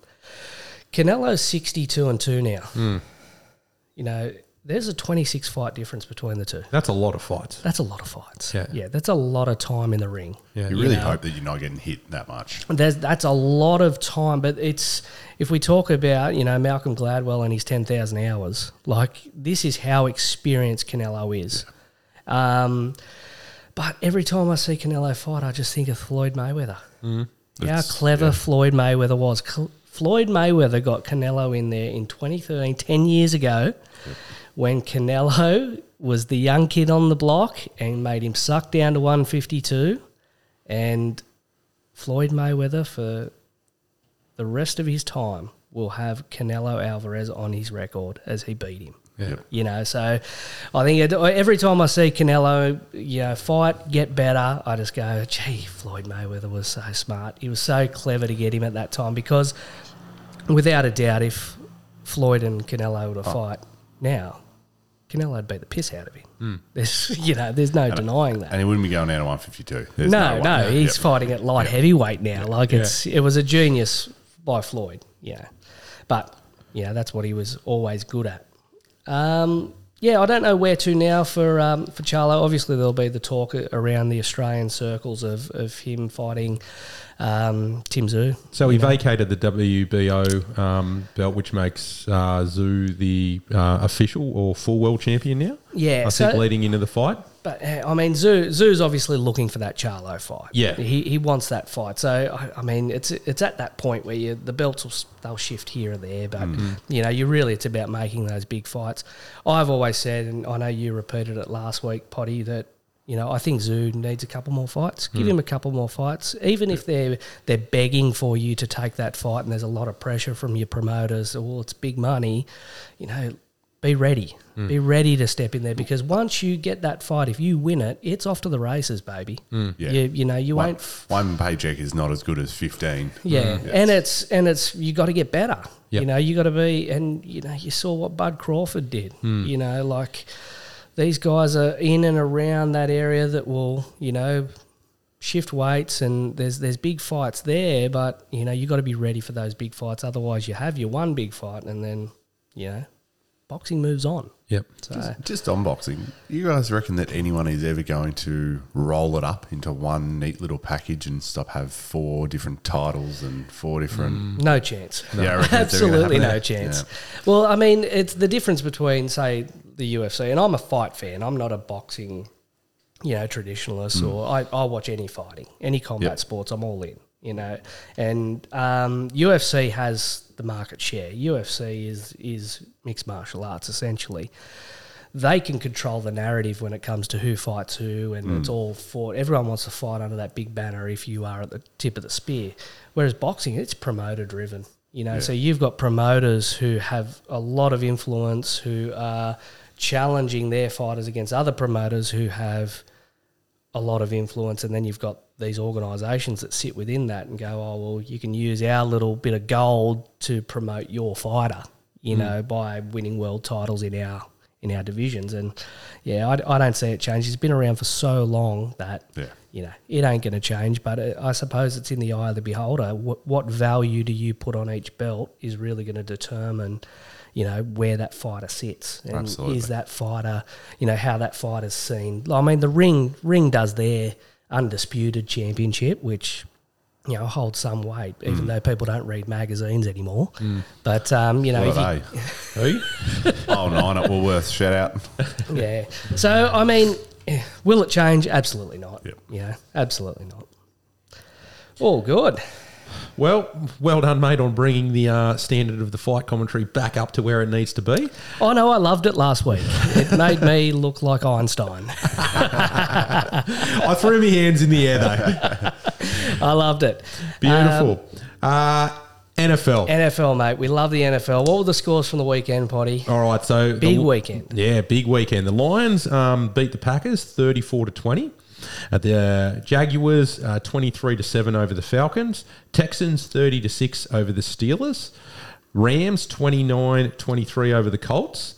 Uh, the Vikings uh, 21-13 over the Panthers. The Bucks 26 uh, to 9 over the Saints. Uh, Greggo, this one for you, mate. The, the commies. The commies. the commies. Yes. Washington football team, formerly known as the Redskins. They, they went down um, uh, 31 to 34 against the Eagles in a tightly fought uh, contest. That's a surprising score, that one. Mm, certainly was. Uh, and uh, the Dolphins uh, did a little bit better than last week, but we're still down to the Bills 48 to 20. Uh, the Bengals went down um, 27 3 to the Titans. The Ravens smashed the Browns 28 to 3. Uh, the Broncos got a win. uh, 31 to 28 over the North Sydney, oh, sorry, the uh, Chicago Bears. Yeah, Brisbane fans get around the Denver Broncos. Get around the I don't know if I'd do that. Then I'll go all the way well either. Uh, and uh, the Chargers 24 to 17 over the Raiders. Uh, the Cowboys 38 to 3 over the Patriots. 49ers 35 to 16 over the Cardinals. And the Chiefs 23 to 20 over the Jets. And Seattle are playing at the moment. And, And that just is the first touchdown. first touchdown. DK Metcalf, the week that I don't have him in my multi. Good on you, son. Good work, mate. Greggo has had you in his multi all year. Uh, let's go, Hawks. Go the Hawks. And would you believe the three of us, Hawks fans here? Mm. Absolutely. So, how did you come about supporting the Hawks, Potty? So, about five or six years ago, I was living in Brisbane and a good friend of mine, Hendo, I'm sure you're listening out there, mate. Trevor Hendy. Trevor Hendy. Was it? Ma- massive Ravens fan. And Ah. him and his mates from school were in a fantasy um, uh, competition every single year. And he said, Oh, I'm doing another one. Do you want to jump in? So I jumped in and I decided that I needed a team. And I went through and I um, just landed on the Seahawks because I decided I just couldn't pick someone who was absolutely rubbish. Yeah. So I uh, picked the Seahawks. And, I was uh, hoping that there would be like, oh, we we're talking about who would win in a fight, a Seahawk or a Raven. yeah, no, I. It's, good, it's a good way to do your footy tipping, to be honest. Oh, I'll tell you what. Well, actually, maybe I should have done that because the Eels not beating anyone. Uh, Morgs, what about yourself, mate? I, Yeah. I know you briefly mentioned it last week. Yeah, I had a couple of reasons. Um, watched a documentary on Richard Sherman. Um, loved loved him. Um, loved the trash talking. Loved that he backs it up. Then uh, there was an Aussie playing for him at the time, um, Williams. Um, Yep. And then the the last reason, or the the other two reasons, is uh, I love lime green. It's my favourite cover color. So it's in the it's in the uniform now, which is great. Does Jesse Williams, what's he doing at the moment? Is he back in Australia? Yeah, he's back in Does he Australia. He, run an runs a academy? gym, yeah, Yeah, academy yeah, up, yeah. up north, um, and and, yeah, and does some really wonderful things, especially with some uh, underprivileged youth. Because he, Um, he lucked out. I mean, he, he Mm. got obviously had his illness, and you know, I mean, he was a championship winner at Alabama. Yeah. So Yeah. we talked about college football on this podcast before. Mm. So I mean, he's you know, he's, He's a right up player. yeah, oh, yeah. Um, And then the last reason is um, is the Seattle SuperSonics, was my favorite basketball team before they folded. Oh, the and Bring him back. hey, Bring 'em back. hey, Macklemore, Macklemore's applying. Well, mate, we have not been opposed to starting a movement here. So bring, back, the Sonics. Sonics. Sonics, Yeah. yeah. that's it. That's what I'm talking about. Sonics need to be in. We love it. What and about you, Greggo? Greggo? Yeah.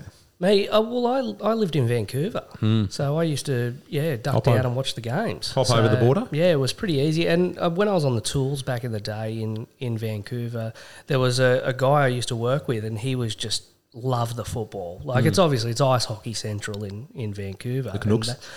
love the Canucks. Um, however, he would just froth on the football, and that was sort of how I got into it. Hmm. And then I was just, yeah, once you go to a game, you fall in love with the game. Hmm. Yeah, so going down to what was then Qwest Field, I think they call it Lumen now. Yeah, Um, yeah, I mean, there is no better atmosphere than starting at the top end near Pike Place, the marching band storms down, hmm. centre of the city, straight in, open the gates. You think you're walking into the stadium with the marching band, but actually then they usher you over to the ticket booth and you've got to line up for another half hour. But anyway, it's a, it's a bit of a, Pretty a quiet bit of a stadium. setback. pretty pretty quiet stadium, I hear. Well, it is. It is loud. It is loud. I. I mean, I learnt very quick the importance of defense in NFL football because we wondered why everyone was standing when we didn't have the ball, and they sit down and it's almost like, oh, we got the ball again. Yeah. It's Mm. completely bizarre. It's it's so different to you know the traditional sports that we enjoy, such as you know soccer, football, AFL. You know where it's all about offense. In you know American football, it's defense. That's why someone like the Legion of Boom was so big. Oh. You know because Seattle's so good on defense. But anyway, yeah, that's how I became a, a Seahawks fan. Yep. Yeah. It's uh, match of the round, mate. Who'd you have, buddy? Uh, so I took a look at the Panthers versus the Vikings, which ended up uh, Vikings taking it away 21-13. Uh, it was it was an interesting match. It was back and forth, um, and the reason why I was sort of interested in it was two reasons. Number one, um, uh, been following Kirk Cousins for a few years because he was my uh, uh, QB in my fantasy um, competition a few years ago and served me quite well. But also uh, quarterback on Netflix. Quarterback, we, yes. we, we followed. Um, we covered that a few um, weeks ago, didn't we, on the program? And so I'd like to see how Kirk Cousins is going. Uh, he started a bit shaky, threw an intercept, which led to a um, 90 yard touchdown, so that wasn't the best. Um, also, threw another one a little bit later on. I think it was in the third quarter, but um, at the end of the day, he threw two crucial touchdown passes, which, which steered them to victory. Uh, he was probably the difference. Uh, the Panthers have a very young QB at the moment, Bryce Young. So, Bryce Young, very young. Yes. Yeah. It's like Ashley Young. Ashley Young. no, no, no, it's not like Ashley Young because he's 80. um, so he he had a nightmare of a day, and the Vikings' uh, defense just had an absolute party. I think he got sacked five times. So they were just um, basically running through at will towards the end. He didn't. Did a did a bird shit in his mouth? I think so. because a bird did shit in Ashley Young's mouth. As much as he tries to deny it, now, you've uh, covered this before. the listeners will know I will continue to press this issue every time his name comes up. as far as you're concerned, it is fact. It is. Oh, but we, we love you, Ashley Young. Uh, but going back to Bryce Young, yeah, it was an absolute nightmare for him. Hopefully, he takes something away from it. He, he didn't throw um, for a touchdown at all, and um, yeah. 22 days, a real, uh, t- sorry, 22 years of age, a real tough day for him. And uh, the Panthers, they're looking shaky. They're the zero from four now. So I'd imagine they're in for a pretty long season. To be honest, watching the game, I'd imagine both the Vikings and the Panthers are in for a pretty long season, but uh, the Panthers more so. I thought the Vikings would be better, you know. I but um, we'll we'll see how it how it sort of reveals itself throughout the season. Yeah, well, they got the win, and uh, next month will be really important for them. Uh, the next four games, but yeah, it's just you, you can't really end up being six and two, can you? And really do much. So they need to they need to get some W's behind them, and they started the other day. So we'll see. Boys, what do we have for Mate, uh, I've, of the mate, I've got to have an honourable mention to the Broncos. Oh. I mean, they've turned around a miserable concession of 70 points Mm. to bounce back against the North Sydney slash Chicago Bears. How do you reckon the film review went that? that Oh, Um, I mean, I was listening to a few podcasts and there was absolute people calling for sh- either Sean Payton or Russell Wilson. Someone's got to go Hmm. after conceding 70, hmm. which are like, oh, it's harsh, but that's that's American hmm. sports. it you is. know, they, they'll, they'll cut you. I mean, John Elway didn't come back and start at quarterback, No. which was, I think that was another surprising thing for me.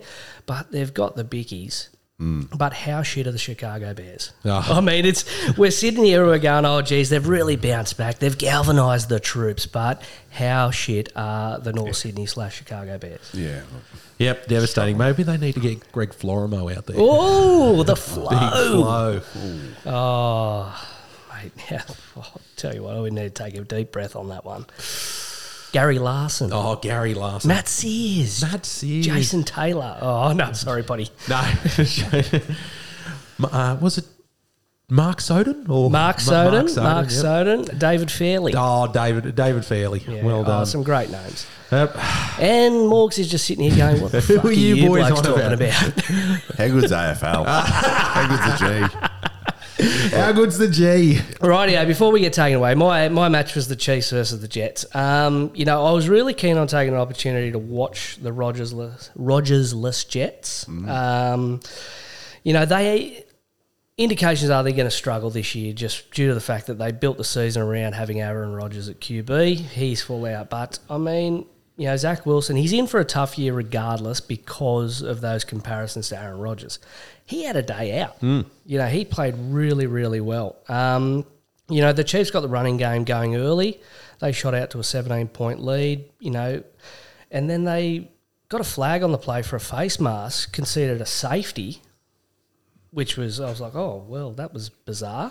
And then it completely changed the game. The momentum shifted to the Jets. Um, you know, Wilson put together some really, really good drives. Um, he ran in a two point conversion, which was almost a la Russell Wilson, you know, the way he put his body on the line to get that.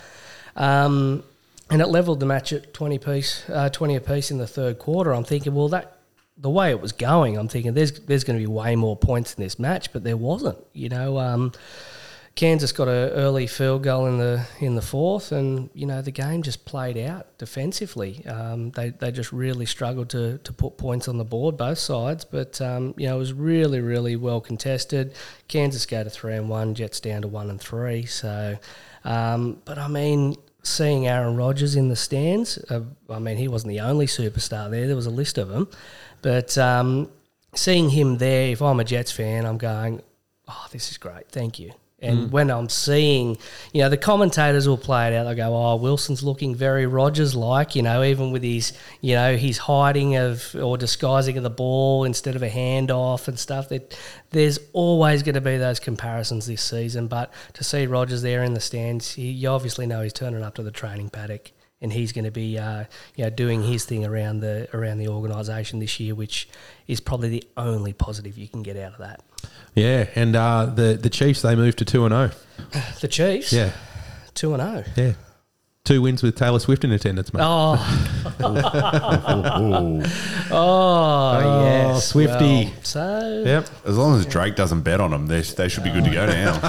so who else was there? You were star spotting. Yeah, yeah. Look, I Wolves? spent my, my time down there looking at the uh, sidelines rather than the actual game. Um, there was uh, a super box with with a couple of names we might we might remember. Um, there was obviously Taylor Swift. Um, with Patrick Mahomes' wife, um, they were hanging out, and it, then Blake Lively popped up, which probably caught my attention the most. Um, and then her uh, her other half, um, Ryan Reynolds, was there, the owner of Wrexham FC. If I will But drop that on him. anybody who takes an interest in Blake Lively, Yeah. and then you look at Ryan Reynolds, you go, oh, far out. I'd look like an absolute car crash next to that bloke. Yeah, I'm, I'm glad he's I'm glad he's nowhere near me. There's very So, little but, chance I'll ever stand next you to him, but yeah, that's a good thing. Yes, Yeah, absolutely. You just go, oh, but of course. But of course. Um, and then uh, probably the biggest superstar that was standing next to those guys, uh, our, our very own Hugh Jackman, Hugh Hugh Jackman. Wolverine. Recently single Hugh Jackman, am I Yeah, yeah, yeah. Yeah, He is. apparently so. Yeah. Oh, it's devastating for my uh, for my poor wife. We'll be scrambling to get to LA as we speak. Yep. Oh, yeah. Mm. Yep. Uh, him and Deb. I did. Oh, that's sad. That's sad to hear. Anyway, uh, we're the Didn't sports we'd detention the guys. We're, yeah, we're not the Women's Day, so we're going to move on. Um, Potty, the Ryder Cup, mate. I, you know, flat out like a lizard drinking on the weekend. I didn't catch anything more than Rory trying to punch on with a caddy. um, I mean, it was so. Happy Gilmore style. Yep. Fill us in, mate. What happened over the weekend in terms of the Ryder Cup? Yep. So a dominant performance by Team Europe over the weekend in the Ryder Cup on home soil, played in Italy, uh, with a 10, uh, 10 and a half to five and a half lead entering the last day. The Europeans needed just four points uh, for the win. Um, it took them a bit longer than they thought, but Tommy Fleetwood um, got the Tommy. chocolates. Tommy, we like we love Fleetwood Mac here. Um, in the tenth match of the day, with a birdie on the 16th, he clinched it. It marks the seventh consecutive Ryder Cup victory on home soil. Uh, the Europeans have won 10 of the last 14 cups, dating back to 1995. Rory's come out, though, and he said that the big thing for him is making sure they win a, uh, a Ryder Cup away. So he's come out and stated that that's his big goal. And, uh, you know, that's. Um, that's that's a really big call, and it, it's gonna it's gonna set it up for this time in four years, isn't it? Yeah. So, uh, is it four years or two years? The Ryder Cup. Don't know. Let's go with four. you know, and I'll be wrong. I heard they're Um, going to play on a LIV course just to just for Rory. Oh, oh, oh. too soon. Uh, oh, well, Rory, never too Rory soon will here. come and fight you in a minute. He will. Keep up with those comments. That's fine. He should have seen me on Friday. I was smashing him down the fairway. So Oh, killing it, mate. Killing it. Well, Yep. And um, a might special mention to one of one of our favourites here, Viktor Hovland. mm, yes. Yep. Hole in one and ace on a par four. Par four, yeah. You mentioned Happy Gilmore. That is Happy Gilmore esque. Eat your heart out, Happy Gilmore. That was an absolute ripper. He didn't even know he got it. He waited for other people to start cheering. He couldn't even see the hole. Well, when you think about it, imagine how many hole in ones on a par four have occurred yet nobody's seen. No. You know, especially blokes down the local golf club who are just, oh, remember I hit that hole. Oh, yeah, I was, I was playing on my own that day. Yeah, yeah. Just solo round on a Thursday night. You can No trust me. it. Yep. Now I saw a little um, a little clip. I, I haven't got it for the listeners to, to chime in on it. Was it um, was it Jordan Spieth who was taking a shot and nobody and some guys said to him, "You're not a pussy if you lay up." Did you see that one? Yeah, yeah, that was yeah. Uh, was it Spieth or Um, I think it might have been. Was it DeChambeau? Maybe DeChambeau? Yeah, yes, I, yes. I can't remember. You'd be did right, see it, yeah. and I it did. Stop punching on giggle. the I just, I just sort of minutes, saw yeah. it onto the side, and I, mm. I heard the voice, and it sounded like Spieth. But now that I remember, it do- it was DeChambeau, I, mm. I believe, and he's probably someone you're not going to chat shit with Yeah. on the side because he seems like someone who would be biting back. Yeah, and he did. He did straight Yeah. away, and then his caddy came over and was very diplomatic and asked him to be quite pleased Yeah. after he got told to uh, shut the fuck up, basically. Yeah. So speaking of caddies being diplomatic, oh. the Rory McIlroy mm. debacle. Tell me more about it, guys, because I all I saw was them in the car park and Rory being having having to be held back. So how's it all started? What's occurred? Who's in the right? Who's in the wrong? I, uh, for me, I, if you're a caddy, it's like a water boy running out and mm. throwing something at, at, um, a, a Cleary on, on Sunday afternoon. If you're a caddy, your job is to speak to your guy and your guy only, and then everything else other than that is out of your out of your depth. Yeah, I mean, look, let's be honest. Chirping happens, Yeah. and I don't mind it. Bit of a team event, but when a guy's lining up for a putt, you don't go over to him. Yeah. That's you know bottom line. Doesn't matter what's happened previously. Doesn't matter what happens. It's like after you shake hands. It's like shaking hands with someone and then they deck you. No, Mm. it's not on, right? So that was my that's my only takeaway from it. Um, however, yeah, look, Rory in the car park. If you've seen the footage, gee whiz, he was animated. Yeah, so whatever's wasn't being happy. Yeah. said, Oh, um, you know what? I, I, I tend to agree with you regarding your Waterboy reference. Although Alfie Langer maybe should have done something like that the other night. Might have. He, his stats were through the roof. they were through the roof. But you know, for, for as far as golf is concerned, I mean, I loved the theatre of it. I, I loved watching the video of them going back and forth. It, it was a spicy contest, wasn't it? Uh, Shane Lowry was um, into a marshal as well. Did you see that at all? No, I didn't see that. I, I'd heard about it though. Yeah, so um, Shane Lowry was um, uh, a marshal as he was practicing um, for, for a chip shot. A marshal was like, "Excuse me, could we all be quiet and put our phones away?" And he just turned around and said, "Mate, you're making more noise than anyone else." Oh yes, classic. So Yeah. yeah, it was um, lots in the news, and a bit of golf was played as well. So you know, we got to love that. the But- real winner here is the the LIV tournament. I reckon they're going to make millions out of that for some for some reason. They'll they'll make money out of that one. Yeah. Well, they own everything now anyway, the Saudis. So we got no problem with it. Rightio, a bit of World Cup rugby. No. Potty, what do we got, mate? I mean, uh, oh yes, we all sigh because the Wallabies are poo. Yep. Uh, since It's- you've put it nicely. since you've left, Greggo, uh, Wallabies have um, gone from bad to worse, unfortunately. But they did get a win the other day to keep their hopes to stay alive in the World Cup. Uh, but they are very slim, and I'll go through that in a moment. So, South Africa 49 18 over Tonga. Australia, as I said, beat Portugal 34 uh, 14. Portugal. Portugal, yeah. Oh, rugby. Rugby, rugby heartland. Was Cristiano Ronaldo playing for them? But his nine year old son was. So there you go. Uh, but, just coughing a lung up there. uh, Fiji beat Georgia 17-12, which How, hurt the yeah, Wallabies. like, I mean, you know how obviously we do like fight metric when Mm. it comes to like rugby and soccer and the like, we just go, well, if Fiji beat Australia and Australia beat Georgia by 40, Fiji's obviously going to win by 70. Yep. You know, 17 to 12 against Georgia. Yeah, I know. It's, it's Were they on island time? It's like they were tempting, you know, oh, we might. Lo-. No, we're not going to lose. Uh, and then New Zealand in another hard fought contest, 96 to 17. I think we were all wondering why they didn't get 100. Bit of a poor performance, lads. Come on.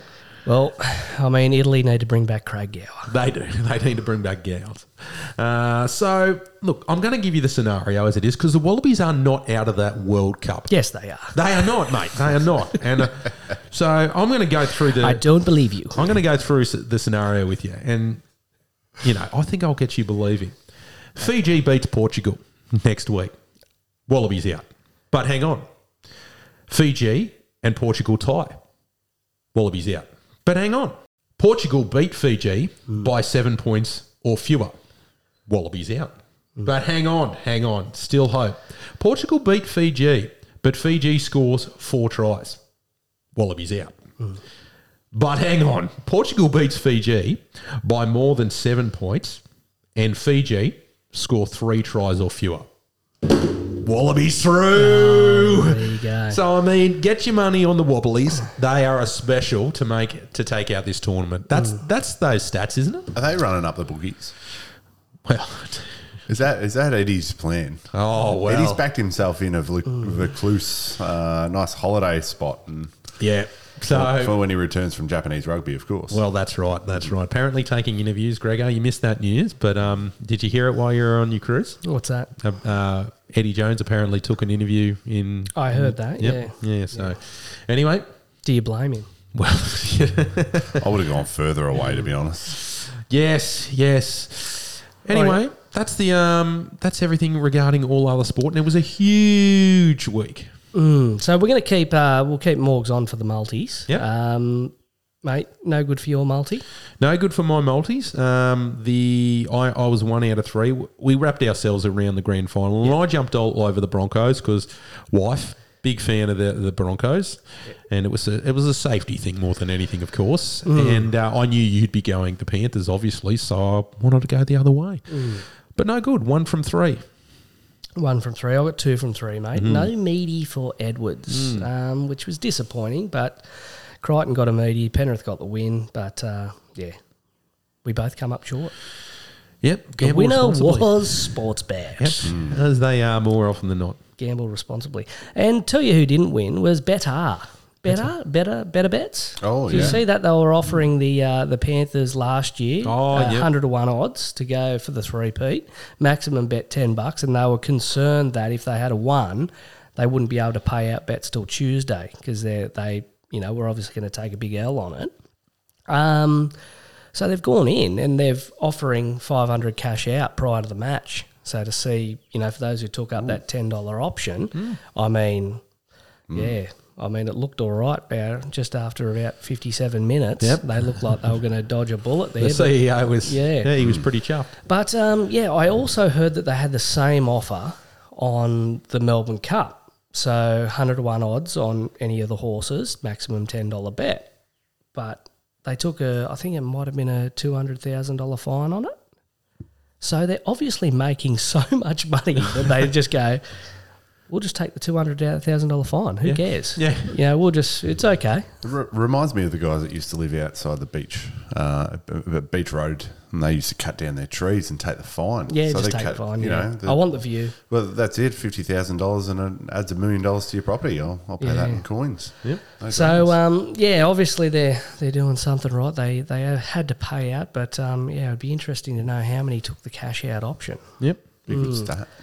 Rightio, uh, penis of the week, Morgs. Morgs, this is welcome. this is the Thank most you. popular segment of our podcast, uh, according to the fans, because we Hmm. always hear about it, get raving reviews about it. The penis of the week. So the penis of the week goes to anyone, anything that has just demonstrate demonstrated, sorry, the attributes of just being a penis. Um, Absolutely. Potty, we'll we'll let you shoot from the hip uh, on penis of the week, and then we'll come back and we'll just I'll give you a moment to think, Morgs, and Yeah, you just no. hit us with your penis of the week. Uh, so I'm going to jump on I saw a road rage incident, and the- these things happen fairly commonly. Now, look, They're so embarrassing to they watch. are they? embarrassing to watch. Now, I'm not going to lie. When I get cut off when I'm driving or something like that, I've been known to give a little Stab bit someone. of a yeah. Oh, no, sorry. Lo- lose my shit in the car a little bit, you know. But I never get out of the car. No. And uh, if I realise that it's um, somebody who looks like they could kick the shit out of me, I just give them a wave and cop it on the, you know, cop it on the chin and move on. But um, uh, last week there was someone who got out of the car, walked over to a terrified woman, and started banging on their windscreen uh, screen and screaming ordinary words mm. at them, which we won't repeat on this show. Basically, trying to intimidate them.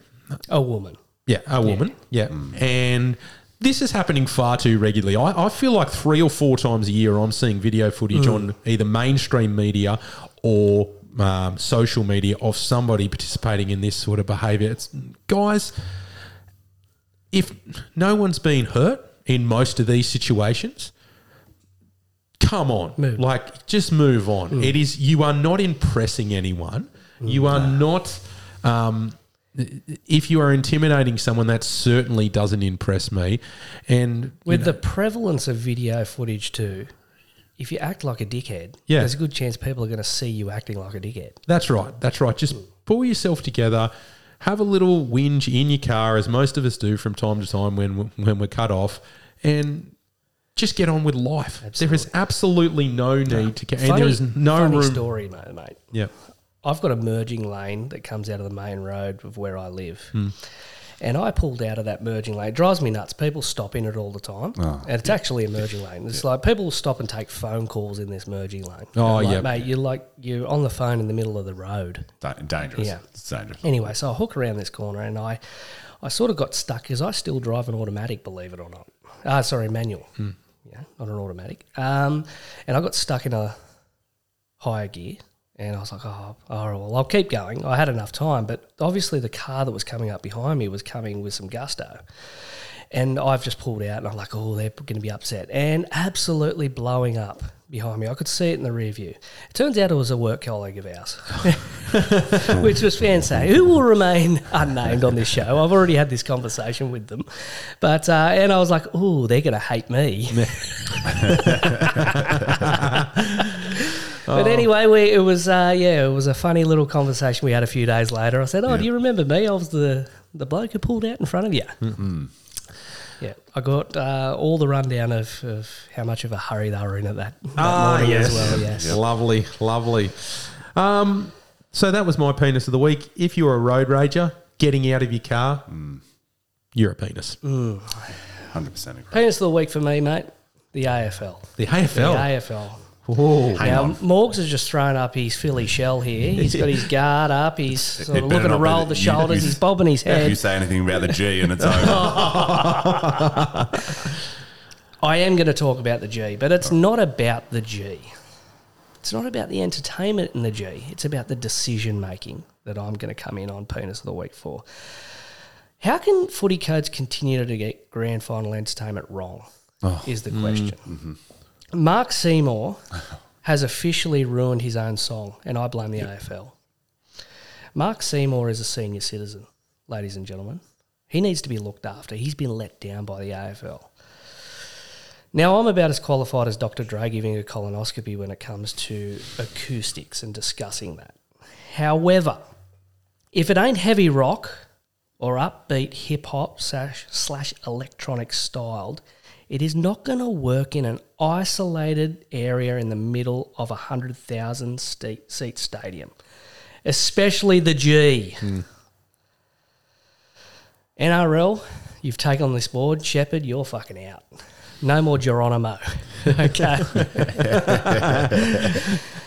I must applaud the NRL in this, and it's going to sound like I'm, I'm a one eyed rugby league fan here, because they've learnt from their mistakes. They didn't even have entertainment. Their halftime entertainment at grand final was the Sackers standing in with their high vis trying to stop anyone from running onto the field. Perfect.